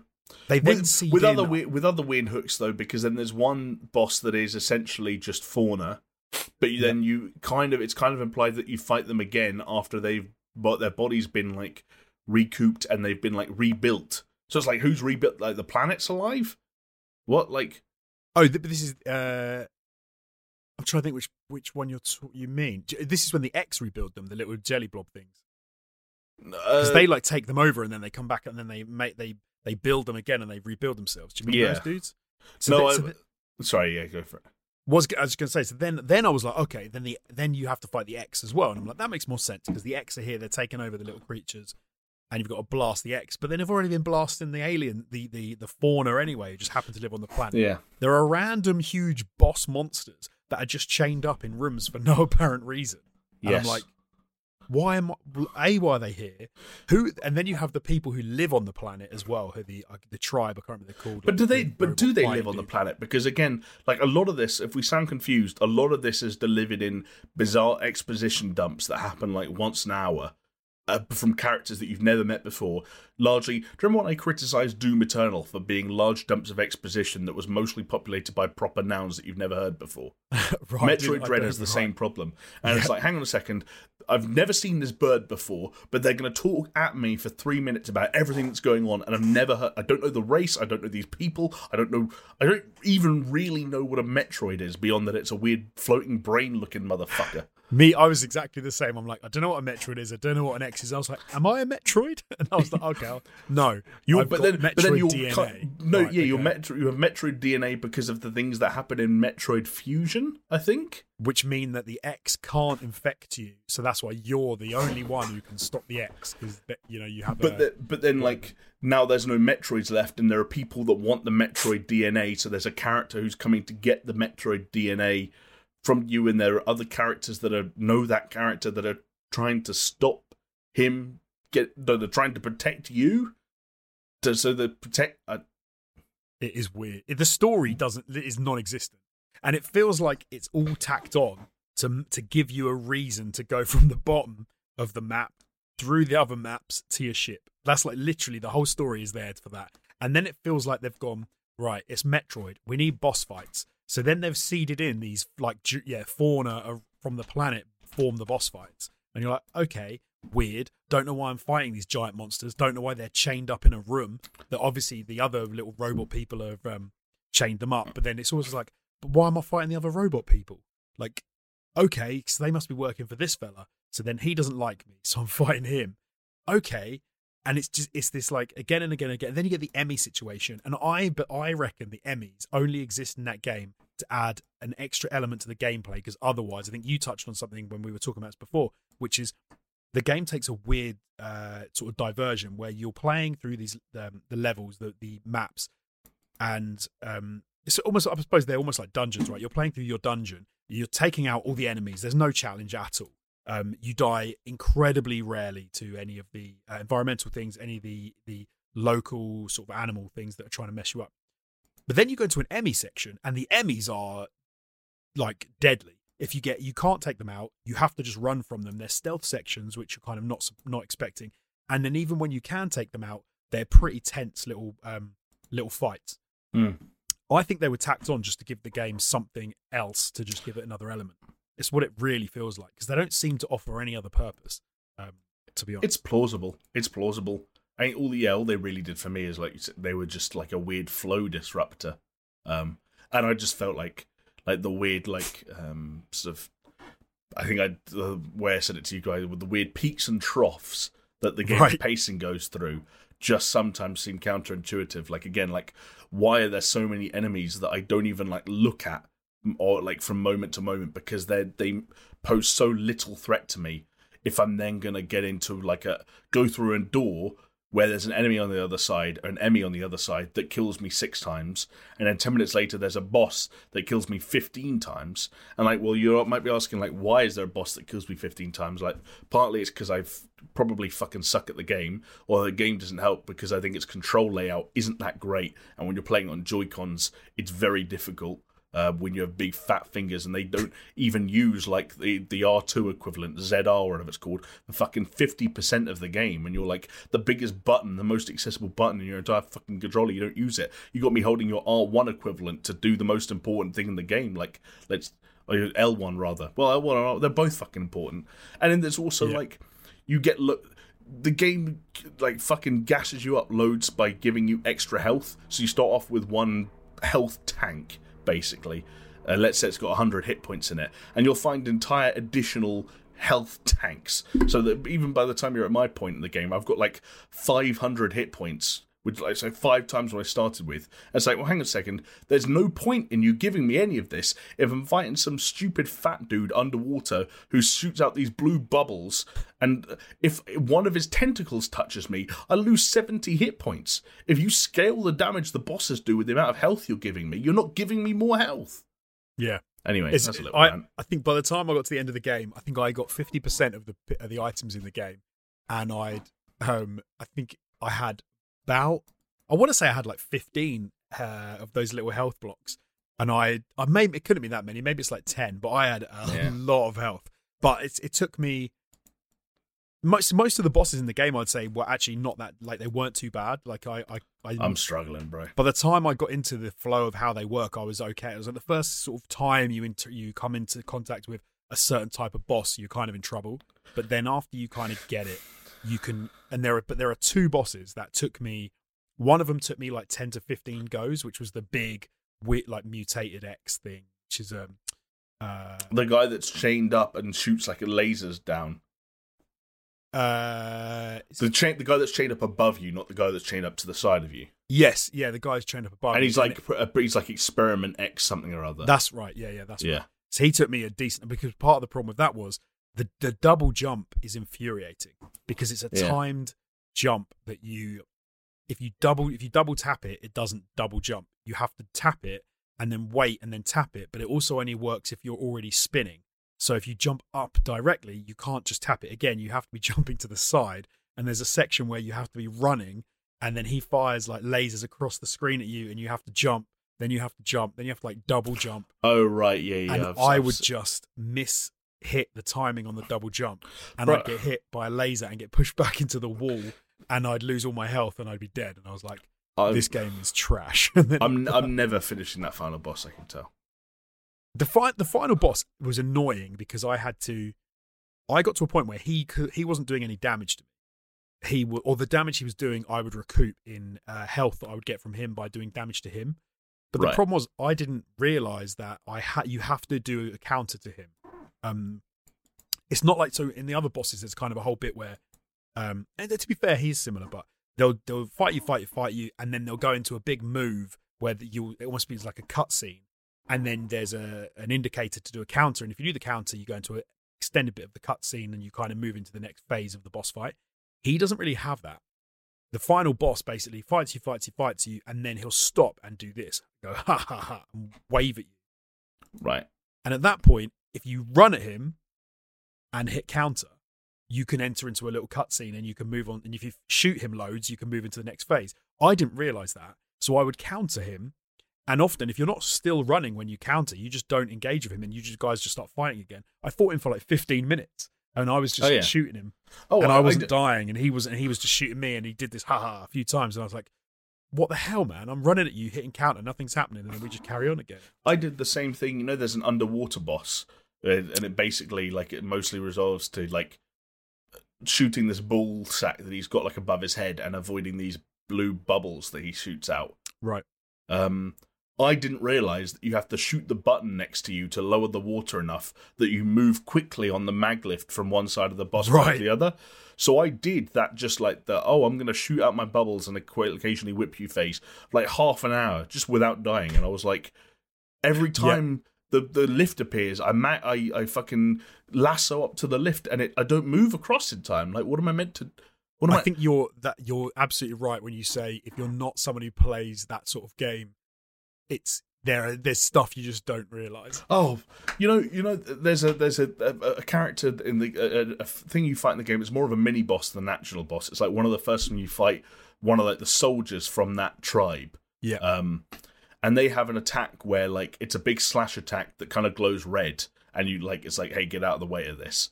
Um, and one of the ways that like you're meant to get out of the way of it is jump or like uh, ball jump or whatever, and then you can do this kind of like dash kind of and you can do it in the air and you can spam like two or three of them in like one thing even though it uses all your all your energy at once and i found it so hard just to jump over this guy and this is a character that i already know from research that i have to fight two of simultaneously later on. And this one guy killed me about 15 times. And he's a Oh, mini boss. So so the weird thing about this is, and this is one thing I actually looked up, and uh, I found a few people having this discussion, even and and I, I don't know if it's true or not about adaptive difficulty. Because I definitely felt in this that I would fight one boss a few times and be like, "There's no way I'm going to defeat this guy," and then on like the maybe like the fifth attempt, sixth attempt, I would just beat him. Hmm. Interesting. And I was like, "Hold on," I was like, I, I haven't suddenly gotten that shitload better. Like, has the game artificially made this easier, or does the, do they not use certain moves that they're like, oh, you're dying a lot to this move, so you know they're going to tweak it? I didn't feel it with some bosses. I didn't feel it with all of them. Um, I, some of them like they were so predictable. I would say there was no adaptive difficulty in it at all because like you can almost know what they're going to do next. Um, but some of the like you said, some of those are like the soldier bosses and things, and the, the little shield guys and that. I I did kind of feel there was a bit of an adaptive um, difficulty thing going on because I would fight yeah a few times and then suddenly be like, oh okay. As for the two ones, I will give you. I'll say, don't worry about it. They are nowhere near as difficult later on Yeah. when you've got more health than. And you, t- I I took them both out. I think because you have to fight two of them twice. Oh, great. Uh, and I know there's also sh- like an advanced one with the shield. There are there's have to- more than one. Okay, great. And Yeah. there's one there's one with a shield that you can destroy the shield at least, and there's another one later on in the game where you can't destroy the shield, and he is well annoying when you first face him. Like he is super, like he is damn tough. Yeah. Um, but but the if there's no adaptive difficulty, then I will give the game um, a lot of credit for the fact that it must have just been how much I played it that Yeah. my ability got that much better and my pattern recognition, even without me knowing, got that much better that I was able to take out. Like by the time you get to the end point of the game, you're at a point where you can take out the final boss, and he's easily the hardest. I would say, like he's got Yeah. so many moves, he's so many like so many variations, and I think on my final go against him, I it was you know when you just feel like you're in on a flow with a in a game, and you're like I'm on Yeah. point here. Like he didn't touch me until the final phase, I think, and he only hit me like two or three times. Yeah. He was killing me every time, and suddenly I was like, I was sliding You- under him every time he tried to like slide across the screen and take me out. I dodged all of his stuff. I countered all of his things. I did it. I think I put him away in about like you know six minutes or something, which was like the best I'd done, or the the quickest I would I was on to to get it done. And it definitely gave me that feeling of you're getting better at this game. Like the Yeah. bosses, those fights were cool. I just wish the whole thing had been packaged better with the story. I wish I hadn't have felt as kind of frustrated with the layout of the levels and the way that it made me feel like I don't really want to backtrack. Can I be bothered to backtrack? And I was running across one way to get a power, to run across another way to get a power, to, you know, I just found some of that stuff a bit dull. And then I'll, I'll quickly wrap up because people are bored of this. They actually touched on a few things which I loved, which was they, rather than do the now you've got this power, you can go and get through that door that you couldn't get through before, because when they've done that 10 times, it's kind of annoying they then introduce a whole thing where like the actual uh, environment changes and they have different reasons for it changing. So uh, the scenery will get damaged and then you can like blow off bits of the scenery and you can progress like that um, which is not something they'd done up to that point. There's a bit where part of level freezes and it wasn't frozen before and it changes the layout of the level. And because there was water before that's now frozen you can now run on top of it and which means you can progress and some of that stuff I really like. I thought this is how I would have preferred the rest of the the most of the game to progress with um, much more innovative ways of uh, leading you through that environment. Um, but I'm sure people are insanely bored with us talking about Metroid. But it must be good because we've talked about it. Yeah, I've got good news for people. Is that if they are uh, bored of that conversation or any of the conversations we've had this week, just wait till Chris is back next week and is desperate to talk about the Matrix Resurrections and Metroid Dread. That's the Super Show guarantee. Is that if something's worth talking about, it's worth talking about three times. What twice? No, some but there have been things in the past where it's like, oh, I played this game that you've both talked about. each Oh, in the, right. Yeah, Yeah, we yeah, yeah. We, We need, that. but that's one of our bad habits. But there we go. I'm sure, uh, Chris. A man. uh, At least I'm we're sure he'll bring something new to the table. At least we're not going to chat about Marvel Avengers for a lot this year. True, actually. all Well, done uh, and dusted, I think. yeah, I'm not even going to make a comment. Otherwise, it will count as a Marvel's Avengers discussion, and we'll have broken our oath. Oh right. I was, even even Spider Man couldn't save Marvel's Avengers. Um, but of course, Jamie, Spider Man with, Marvel's Avengers was exclusive to the PlayStation. And do you know something else which is going to be exclusive to the PlayStation? Oh, How have you fucking? Okay, I'll you. I'll let you get away with it. Tell me. It's the PlayStation VR two. because it has Ooh. formally been uh, been announced. Not announced, sorry, has been I almost showed off. Showed off in in silhouetted terms. Um, Well, not even show, we don't even know what it looks like. They just basically said, "Oh yeah, it's this is what it's called." well, they, they controllers they showed off kind of. They had yeah, um, we've seen them. we had some uh, some controllers shown off some um, VR Sense uh, controllers. Um, so yeah, obviously we knew that the PlayStation uh, VR or the Mark II of PlayStation VR was going to come out because it was announced last year. Um, but the name for it has now been announced, and it is called PlayStation VR 2. And the new controllers which are going to go with that are the um, VR Sense PlayStation VR Sense controllers. I think I'm getting that right. Yeah, Sense controller. What do you think of those names, by the way? PlayStation VR two and the Sense controllers. VR two, I mean, yeah, like it's just sticking a number. I like, I don't mind. I don't like it these days when everything has to have a special name. Like, um, rather than just go two, three, they have to like put some weird, or they just call it the PlayStation VR. That would have been bad. I'm, Yeah, I'm so fine with two. PlayStation Sen- VR Requiem. Yo, please no. Maybe. Um, but Sense controllers, yeah, I think it makes sense because they've got the Dual Sense for the PlayStation Five, and they've got now they've got the Sense controllers for the um, VR. Yeah, why not? Um, they are chatting some big numbers though because VR two um, boasts 4K HDR OLED um, panels with a 110 degree field of view roughly in each eye. Um, so a very tasty offering. Yes, um, I looked up the uh, original PlayStation VR just for reference because sometimes these numbers can all kind of blur together. And field of view, not that sim- uh, not that dissimilar. It's around 100 degrees, so only a slight improvement on field of view. But I will say that the resolution per eye on the PSVR 2 is basically double the original. Um, Right. Which- so, so I, I said for, I did say 4K per eye. I mean 4K. So per eye you get yeah half the width of the 4K roughly, and you get the height. So it's 2000 yes. by 2040 pixels Which- per eye. I think the original was like a, a 1080 panel, a 1920 by 1080 panel that was split, but you know, then per eye kind of thing. So, and this is basically double the resolution per eye on a per eye basis. Oh, hold no, this is more than that because if What- you have 1080 panels split, that would obviously be Let me Um, let me find out. I was just looking at it. I probably said it wrong though. no, no, you're right because it would be 1920 divided by two would be about a thousand pixels wide per eye, and this is 2000. You're right, it's twice. It's two times. Yeah, but basically, yes. It was like, like uh, you know, I've I've got the exact same thing here. The previous one was 960 by 1080 per eye, so this is basically double Right. resolution Okay. per eye. Um, it's also though HDR and it's also OLED, so that's not just you know a jump in resolution. That's also a jump in tech, which is going to make the colors more vivid. It's going to look um, nice and shiny all over.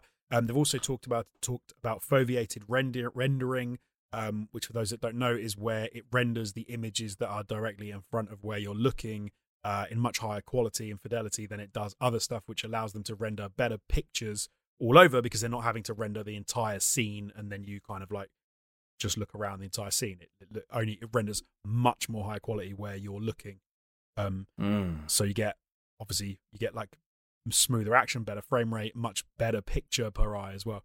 Um, they've also got uh, eye tracking, which is um, they say is going to allow them to have um, eye control inside of games, which means that you can actually use where you're looking to convey, you know, um, so either well, I suppose either actually control things in the game or to use eye line and things to convey Well- emotions and things in game. That's the um, thing. Like when I'm playing a VR game in multiplayer, if the people around me, if their pupils don't move in unison with the real, their real world pupils, then my immersion's totally killed. Like I need to know not just the general direction you're looking at. I need to know what your eyeballs are looking at. And I'd want to say a big thank you to PSVR 2 for allowing my dream to come true. The first thing I thought was they're going to people be able to see when I'm rolling my eyes at them, like oh, that is true, actually. which is something you don't necessarily want. It's only going to get creepier. Yeah, absolutely. Um, they've also got uh, um, the way they're doing the motion tracking this time. If I understand it rightly, uh, you have to correct me, Jamie, if I'm wrong. Is that they have cameras in the controller, cameras in the headset, and the two work together to um, know where they are in reference to each other. Which means that you don't need outside cameras, so you don't need a camera Right, yes. to your um, on top of your TV or next to your PlayStation or anything. I- which sounds uh, pretty cool. I didn't mention it um, in the catch up because I didn't have much to say that wasn't necessarily new in terms of a hot take. But um, my brother got an Oculus Quest 2 for Nice. Christmas.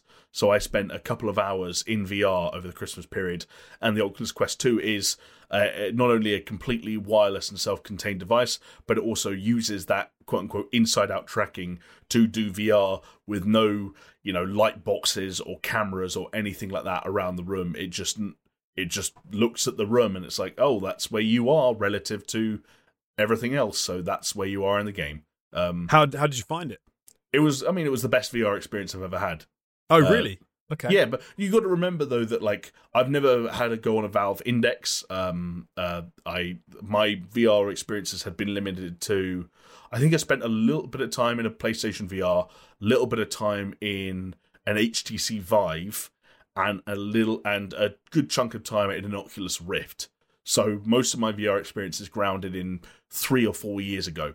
So to jump to a headset that, like I said, is completely self-contained, completely wireless, um, and uh, has that kind of that tracking that means that you're just like a standalone VR experience. It was quite effective, and even like so, I played Superhot VR. I played the Oculus exclusive Star Wars story thing. Um, Vader right. Immortal it's called, and I even played some Job Simulator.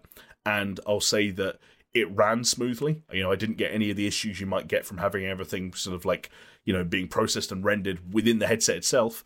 Um, it was a very solid uh, tracking experience, like compared to the PlayStation VR, for example, like night and day, like no skipping, no weirdness, no nothing at all. Everything felt like it was flawlessly tracked, and even like like in terms of visual quality, no screen door effect, which I've definitely had before. So for me, it was kind of this simultaneously simultaneous thing of jumping forward three or four years in terms of how long it's been since I've experienced VR tech firsthand, and also it's a complete standalone unit. I was just in the middle of the. Li- I walked around in Job Simulator, and I've never done that before. Like I walked out of the cubicle and started walking halfway down the office because oh I was wow in, okay I was at, well because it was in. Um, my dad lives in the countryside, and obviously there's there's big empty spaces, um, in even inside the house. And so all you do is make a safe zone where it's like, oh, there's a sofa here, and the Christmas tree's there, and there's a table here, and as long as you don't not about to walk into something, nothing happens you're not wired to anything. You just walk. Which is quite funny because obviously when they made something a job simulator, they were assumed, oh well, it's going to be limited by the the valve was the biggest area that you could walk around in. Sorry, the valve yeah. um, was the biggest area you could walk around in, which was like maximum like three by three meters or something. Right. So they didn't assume that you could, but they probably, I suppose, didn't put any constraints on the fact that you could just walk around the whole. No, yeah, and and I will say, like, it is surreal for the first time in my life in VR, walking, even if it's just like 10 to 12 feet, like walking and having that movement be represented one to one in VR. That's why it was the best VR experience I've had oh, in my life so oh, far. I so want to have a go. I've I haven't had a go at the well, Quest I mean, yet. It, it, to, to, to, at the moment, two hundred pounds and a big room are your, you know, the your that's your barrier to entry, which is a hell of a lot lower than it used to be. I think is it is it not more than is it two hundred quid? Is it not more than that? It's probably more than that. I don't know. I think it's a bit. I think it's a little bit. Um, shall I have a look? Shall I look up? Uh, I was. I'm doing it as well. I think there's different sizes as well. Um, but it's it, apparently it did well over the Christmas period, the Oculus Quest 2, and I'm kind of not surprised. All right, um, so you can get a 128 gig version for 300 quid. 300 quid, okay, yeah. So, blimey, when you consider that you can either choose between getting an Oculus Quest 2 128 gig, or you can choose between getting in like a two terabyte expansion for your PlayStation 5 which is about 300 quid if you want to dip in and get one of those hard yeah, uh, 300 quid's one of those weird price it's, a, it's the same with the nintendo switch like 300 quid's one of those weird price points where it's like that like opens up either a whole new avenue of entertainment or it's something like pretty mundane for i mean we need stuff like that for work but again yeah I, I, I forget which headset you've got and when it came out but like i was i've I got was, the vive i've got the first vive yeah i was imp- i was impressed with the quest 2 and I can see why people are picking up.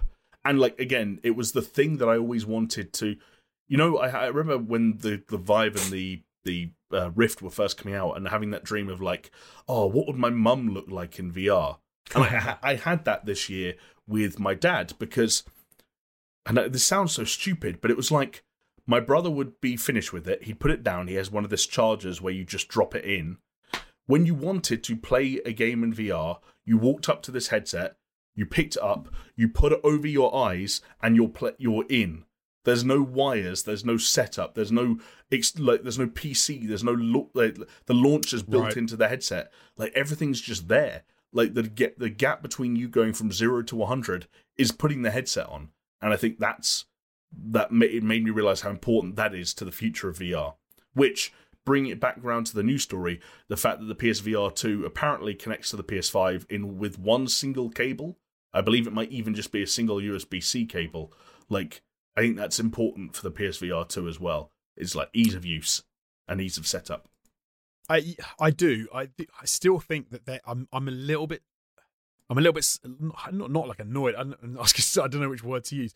I'm a little bit perturbed by the fact that it's still got a cable connected to it because I would have hoped by now they could they would be able to make that wireless. Um, I do think that's a big issue with headsets. Like I've got, like I say, I've got a, a one of the, the first Vive, and there's it's still annoying to have a, a wire coming out the back of your headset. It would have been Yes. nice if PlayStation would have been able to sort that out. But the fact that it's only one cable, like you say, and if it's only one USB C cable, Yeah. and if you get a really long one, then you know that maybe that will be okay. But Yeah. now that they're coming up against these, not even that expensive, three hundred quid, right? If you're talking about getting a Quest Two, um, completely wireless, I do think it would have been nice to see it wireless, but you know, we Yeah. can't, we can't get everything with the uh, next iteration, I suppose. No. Um, and there's and you know it means the software battle gets to kind of continue on because you know Facebook and Oculus are now investing in exclusives, continuing to invest in exclusives, and Resident Evil 4 VR was a big Quest 2 exclusive, and Sony now the ball is in their court to say, okay, you know, unlike Facebook, we actually own shitloads of developers. We even acquired some of our VR developers. You know, can they make Yeah. the the software argument worth the while? Which they kind of did with PSVR, but not fully. No, um, well, that's one good thing we got. We got to sort of got. Blah, I can't even talk. We got a bit of a teaser on is because they did announce that there is going to be a uh, PlayStation VR two um, specific game coming out um, for the PlayStation Five, which is uh, Horizon Call of the Mountain, which I think is Guerrilla Games and Fire Sprite. Firesprite, thank you, um, who've got together to make that. Um, we didn't get to see much. We got a very brief little teaser of Aloy. It seems, I'm guessing Aloy, um, riding in a boat uh, as one of those huge like ro- um, mech dino things walks over the top of her. Um, and I'm guessing that with the uh, actually, I don't know. I don't have they said whether the PlayStation VR is like a seated experience, VR two, or have they Good question. you can move around? I don't believe they've said. Um, they have. Well, the, from, the, from the, that, v, the VR place, the first one was certainly something that was designed to be that for people who wanted it, right? right? Like, yeah. if you wanted to sit down, you could. Yes, I think it uh, that seemed to be the main implementation for it. But this, the tiny bit of the trailer we got to see, it was like an on rails thing where you were in a boat. I don't know if Yes. that'll continue through the whole thing or whether there will be sections you can move around in. But the idea of getting to explore the Horizon world in VR is something which is really exciting. I, like, just I love the fact that they use that really tall like mech dino thing like miles above you, walking over you. Because I imagine to look up at that, and, you know, Yeah. see the trees and stuff is going to be pretty. But so that is pretty wicked. That's something cool. That is. they showed. There, there were also rumors. I mean, and rumors are rumors, but they uh, came up a couple of days ago that uh, Sony were. Had, I don't know if they're confident or if they were actively trying to ensure that Half Life Alyx will see a release on the PlayStation VR 2. And I've got to say, as someone who is still very jealous of uh, anyone who got hands on and probably like the single most enticing narrative experience that VR has produced yet. Uh, that is really exciting to me. And like the idea of like a PSVR 2 Half Life Alyx PS5 package, like I could see myself. I, as someone who doesn't own a VR headset, I could really see myself going for that. It's no, you're right. Um, I'm I'm I'm someone who should have played more of Half Life Alyx and could play more of Half Life Alyx. It's just I don't know. I got a bit of like VR fatigue in the end, where it was the setup and getting everything ready. And like you said, I think the thing these days is if you can just put the headset on and use it, that'll be a, me- a game changer. Because getting like plugging in your lighthouses, getting all the cables out, you know, making sure your ha- your handsets are like up to date and stuff is a bit is a bit of a ball ache when you have to do that every time. Yeah Totally. uh, the, the the sort of the first iteration. Um, unfortunately, we don't know quite when it's going to be out. The um, PlayStation VR two. I think. Um, I'm trying to think if I've heard any rumors. Or, I don't think there have been any rumors about it. Well, I think we can maybe given the fact they're talking about Horizon, um, we could guess that it's going to be out maybe toward the end of this year, maybe like think- holiday holiday time. Um, I don't think that's an unfair guess. Like I think if they announced it in February of last year, they said, "Hey, this is happening," and they've chosen January to come back and be like, "This is it," and these are the final specs. Like if you know your specs down to a T, then like I presume you've got some idea of like your path through to manufacturing. Um, Right. and then you know how manufacturing to shipping and so on and so like it's not out of the question to connect those dots and end up with a 2022 release in my opinion i agree No, I think that would be. I think that would be quite a good sort of top release for them as well. You know what I mean? Because they don't want to wait. They don't want to wait too long that the tech starts to get like you start to talk about what's the Quest Three look like or whatever, Right. it's called the um, uh, the new Meta headset that no doubt they'll release, which is gonna glue glue onto your face and you I won't be mean- able to take off. that's the thing the thing about the quest is that oculus and subsequently facebook slash meta like they're in now they were saying to my dad like they want a future because my dad is obviously slightly older but still you know has a job and is in business and works with people who are a lot younger than him and he does a lot of like startup stuff and i was like they want a future where when your uh, co-workers want you to go to a meeting they want you putting on one of those headsets like your kid and sitting at a virtual table next to your virtual co-workers in the metaverse with your little avatars waving at each other you know I it was funny. I had this ar- not argument. I had this discussion with my auntie like a few years ago, where I was about five, maybe six or seven years ago, and I said that's the future of like business. It's going to be people in VR having meetings, and she like Mhm. does a lot of meetings and stuff with people. And she was like, "That's rubbish. I don't want to. I don't want to do that. Is you can't. It's not the same as meeting face to face." And I was like, "It's the future. It's going to happen." yeah Um, oh and then mysteriously a thing that's come a, a mysterious virus arrives that stops us meeting hmm how convenient for meta Yes, how convenient indeed. Um, so PlayStation VR 2 sounds like it is nearly finished, which is pretty cool. And something else which is nearly finished apparently is the Last of Us remake, um, which should be releasing in 2022, uh, if you believe industry insider Tom Henderson, um, and also some other um, sort of little leaks from uh, VGC who have said that they've they've been told the same thing, which I think would be quite surprising. That would be pretty wicked, though. You know, I'm, I'd be keen to play that that um, that remake as early as in, um, this year, which would be pretty awesome. Um, yeah Naughty Dog have uh, led development since they wrapped production of Last of Us Part Two to make the the remake and get it out there, which you know you'd hope, wouldn't you? They're the ones making the remake. Well, there was, there was that other weird studio, like the the PlayStation Arts and Motion Design. Like there was a whole story that because Jason Schreier was the one that outed that the fact that this existed last year, and it was during that big piece about all these different PlayStation first party studios and how they were putting being put on different things, and people weren't Yeah. happy, and um, so, but Did- th- yeah, Didn't sorry, they pull the? I might be getting my wires crossed.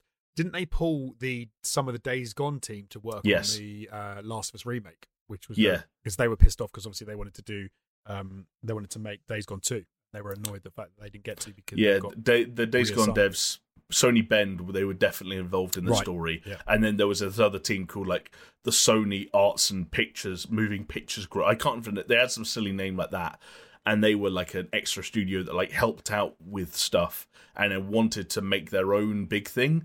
And I think they pitched a ground up big remake of Uncharted, and that got rejected. And then it got turned into a pitch for a remake of The Last of Us, which was greenlit, but then kind of like take slowly taken off them. And people got moved on to different things, and people at Naughty Dog needed something to do because they were like, "We shipped a game, but you know, Uncle Neil's going to take like another eighteen months to get his next idea ready." So, yeah, they need, needed that breathing space. Um, Yeah. So you actually get quite a chock year for uh, Last of Us because obviously we've got um, the remake, which is like saying, apparently nearly done and should be coming out this year, 2022. You've also got the HBO series, the uh, Yep. is, is supposed to be dropping this year as well, and also we've got the standalone multiplayer um, factions, which is not well, presumably factions, which is not too far behind the release of the remake, apparently. So that could be a pretty chocky year for um, yeah, uh, for The Last of Us. yeah, indeed. It would make sense for them to get their ducks in a row, right? To kind of like, you know, let everything thrive off the success of everything else. And also, maybe this is just being me being cynical, but it feels like there was some there, there was a lot of heat around The Last of Us Part Two. Uh, you know, Just that's bit. that's that's not controversial to say. Everyone knows that. And one of the parts of this rumor is the idea of a Last of Us Two director's cut, which would make sense given what happened to Ghost of Tsushima and Death Stranding. But I feel like, especially with the role Neil Druckmann played in some of the controversy, the idea of the Last of Us Two director's cut being a standalone product is like you're almost putting that game in the crosshair, uh, almost unnecessarily. But Imagine if, the director's cut drops and all of the Abby stuff is gone. like that's what he cut. Yeah, that's what he cut. and he comes like out and that. says, "I never wanted it anyway." I like it's, that it's idea. a twelve-hour game. But the thing I was going to say is, if you have that director's cut and the Last of Us remake and the factions multiplayer mode, which is probably going to exist as a standalone thing too, and the HBO series, kind of like all happening at once, do you just get like a big wave of? Well, I was going to say the Last of Us kind of like excitement, but then it also might be the Last of Us sort of tedium as we realize actually we're all getting really excited about the Last of Us 'cause it's back, but there's not that much that's new here other than a TV show and a multiplayer mode. So I, it's it's funny because I don't think I would I don't think I would venture out to the director's cut of Last of Us Two. Like I probably what my favorite game of all time, possibly. I really really enjoyed that. I thought it was fantastic.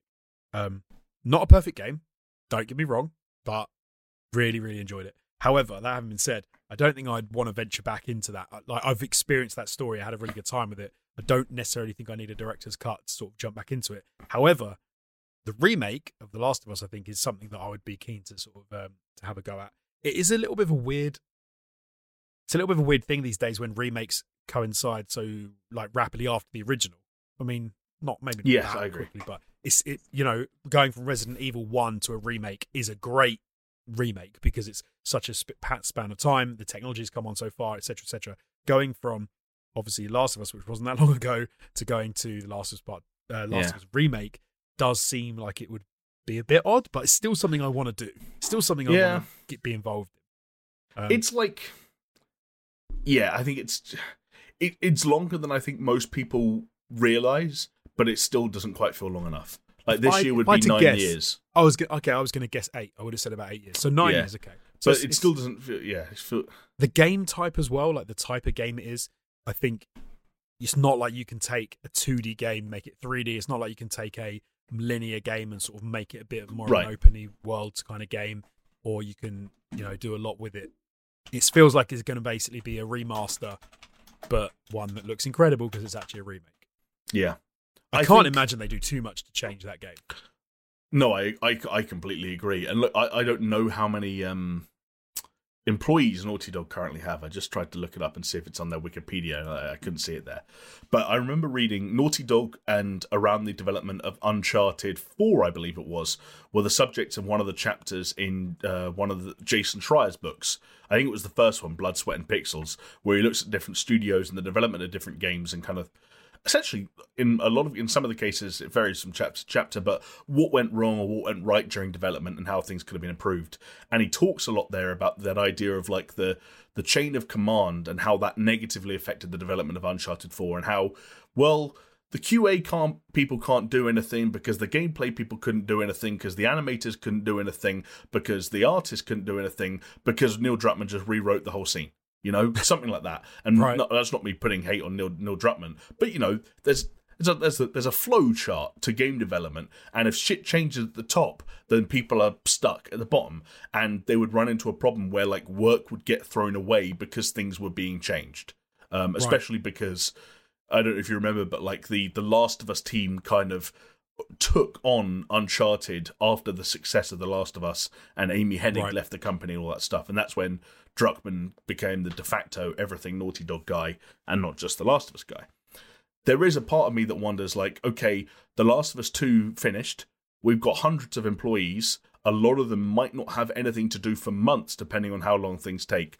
What can we get up and running on really quickly that doesn't need that much oversight from a creative director or even just a regular director or a writer because the fundamentals, the blueprint is there, and also isn't really a risk because even if it goes wrong or people aren't that excited about it, it still can't go that wrong.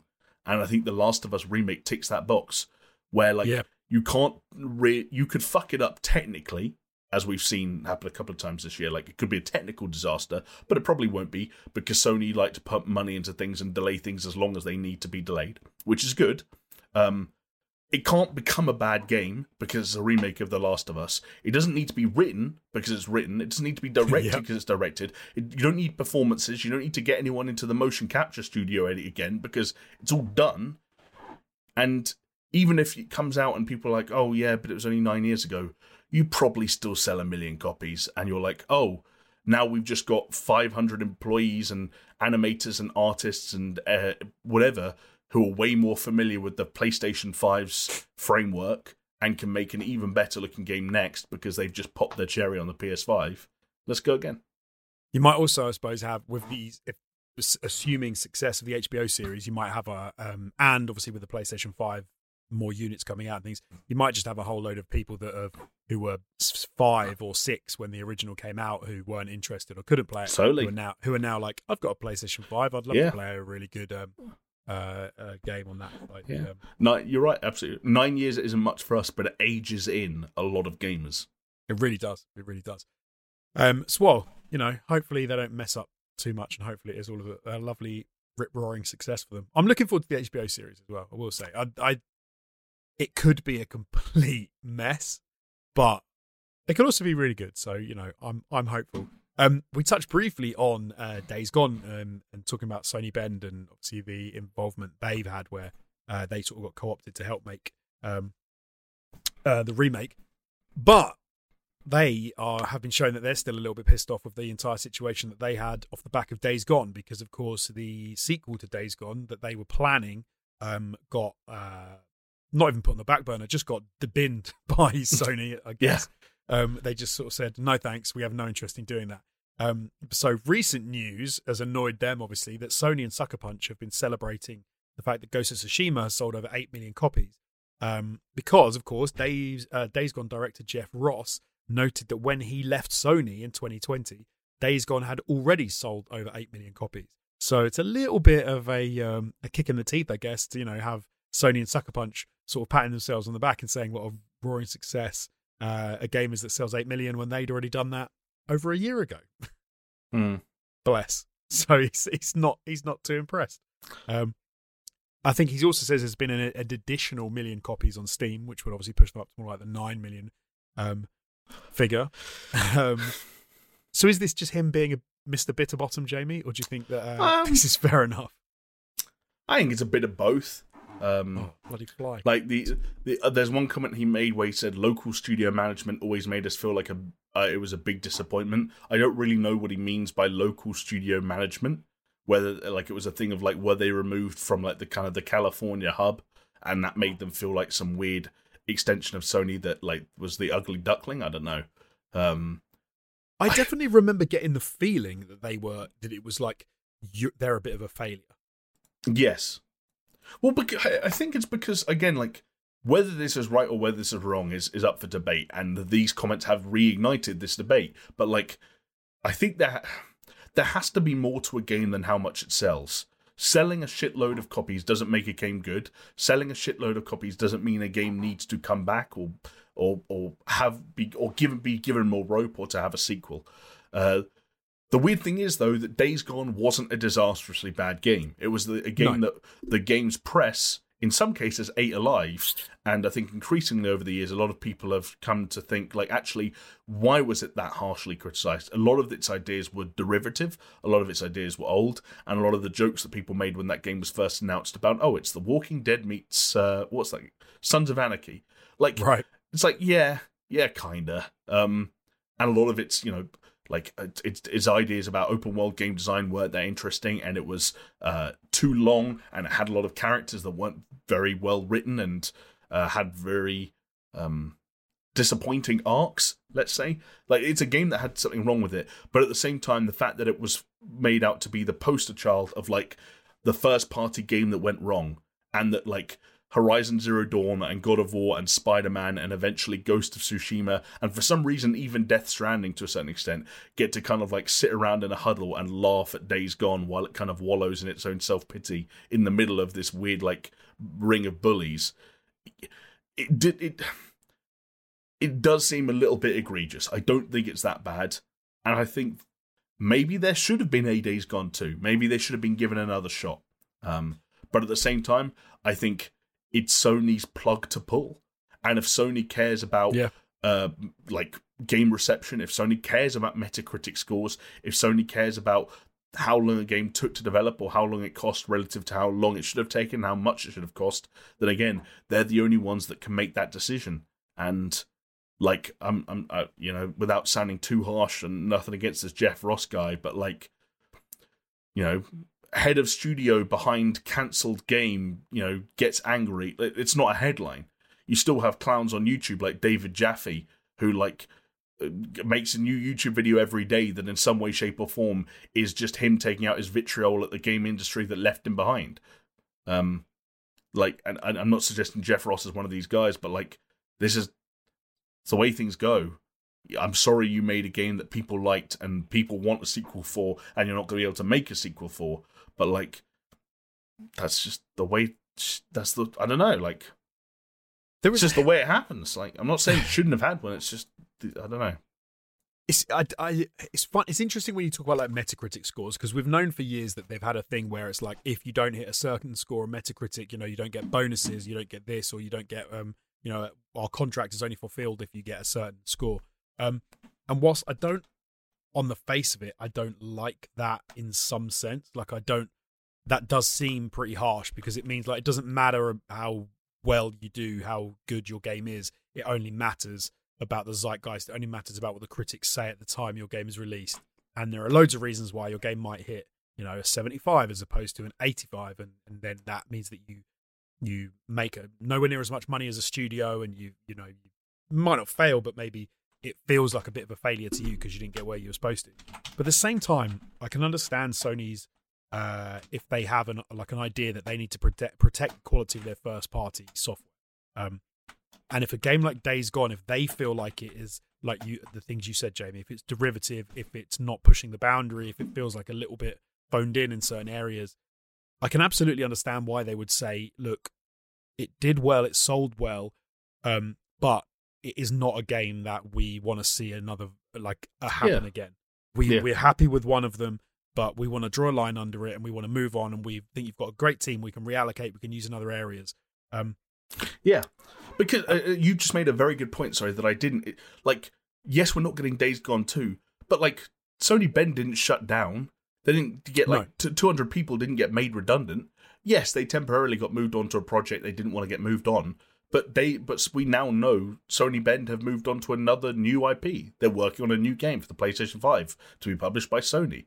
Like it's not. It's a, it's a sad ending for you know people who want to do some weird Zack Snyder shit where they you know masturbate furiously over something that never existed. But like the bigger picture, it's not a sad ending. It's interesting. So I was just I was interested. I was checking out the uh, Metacritic scores for um, Ghosts and Days Gone. Like so, Ghost of Tsushima is, is on an eighty three um, uh, critic score and a nine point one 83. user score, and uh, Days Gone is a seventy one Metacritic score and an eight point four uh, user score. So they're not like by no stretch is Days Gone like being called a bad game. Mm. Annoyingly, it's that weird thing of like people see a 71 and they go, oh, it's average. It's, that's not average. That's good.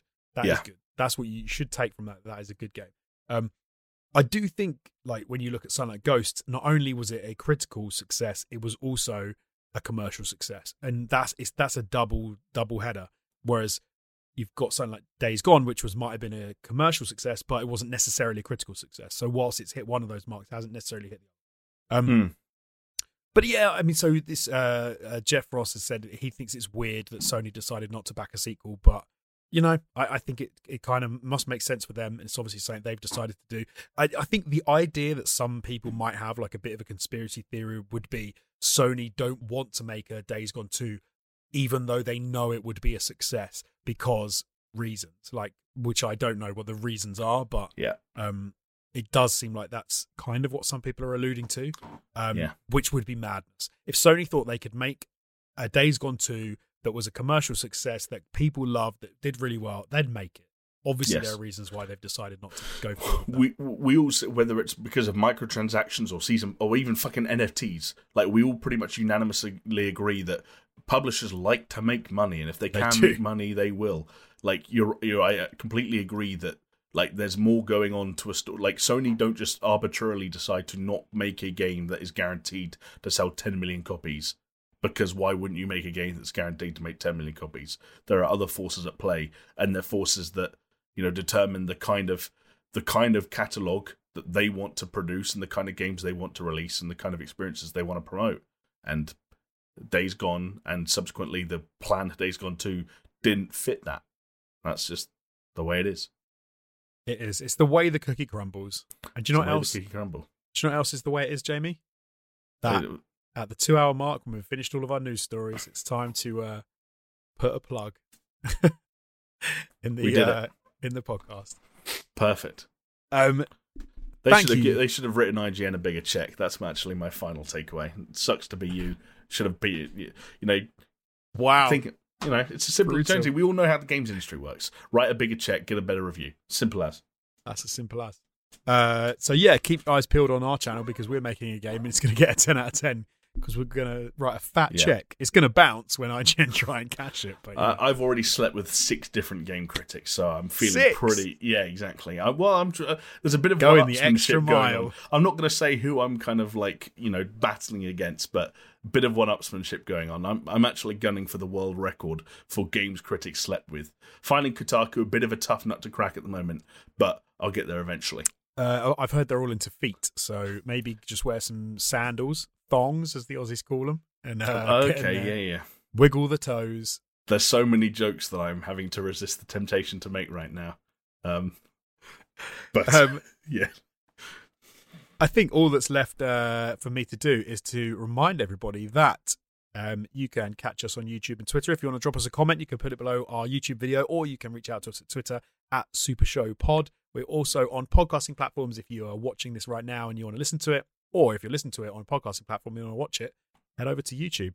Um, PaisleyRadio.com, uh, and that is Thursdays at 10 if you want to catch us pseudo live.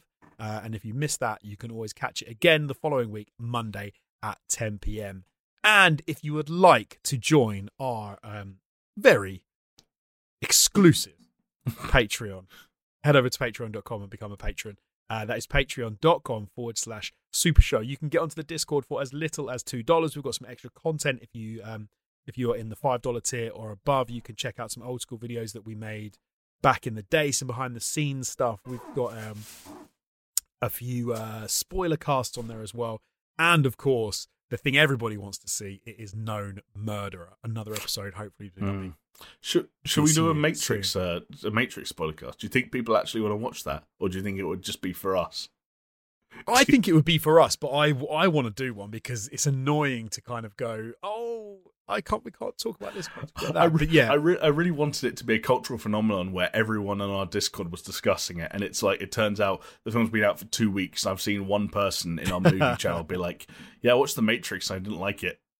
And I that's was it. like, "Oh, maybe a spoiler cast isn't for everyone." Let us know in the comments if you would like to. Uh, Jamie and I, because Chris has said that he doesn't think he'll be able to see it for a while. If you want to see Jamie and I do a spoiler cast about the Matrix Resurrection, um, let us know in the comments. I think the only thing left then, Jamie, what are we going to use for our code word so people can show that they stuck with us to the two hour mark? Uh, what Good gonna go question. Good question. I don't know. I mean, what did we do that was funny? That I feel like that's the question I have to ask myself at the be- at the end of every? Sort of Episode. Um, I don't. I don't remember making any many jokes this week. I think that's the that's the dilemma I'm currently stuck with. Do you remember any jokes we made? No. We could just early, ask them a early the question. Try. We could ask. We could ask them a question instead. Then, I, I'm yeah, I'm always game for a question. um, one question that I'm curious to know the answer to. This doesn't have to be the actual thing. It can be an additional addendum to any comment that you like to leave. Is um, how long do you think we're going to talk about Metroid Dread again next week? Oh, that's a great question. Yeah, stick the time down. Stick how many? And also, I like the idea. Don't give any context. Just write the answer in terms of the amount of time. Don't say what your uh, the time applies to. So I like the idea of Chris listening to some of this podcast, not reaching the end, not knowing what the comments about. so he'll just see like, why is everyone written like 16 minutes and 24 minutes, and then next week we'll find out. That is that is perfect. So yeah, drop your time down below. How long do you think we will end up talking about Metroid Dread again um, next week? Uh, so thank you very much for watching, Jamie. Thank you very much for being here and um, chatting with me, and we will see you next time. Thanks for having me. Bye.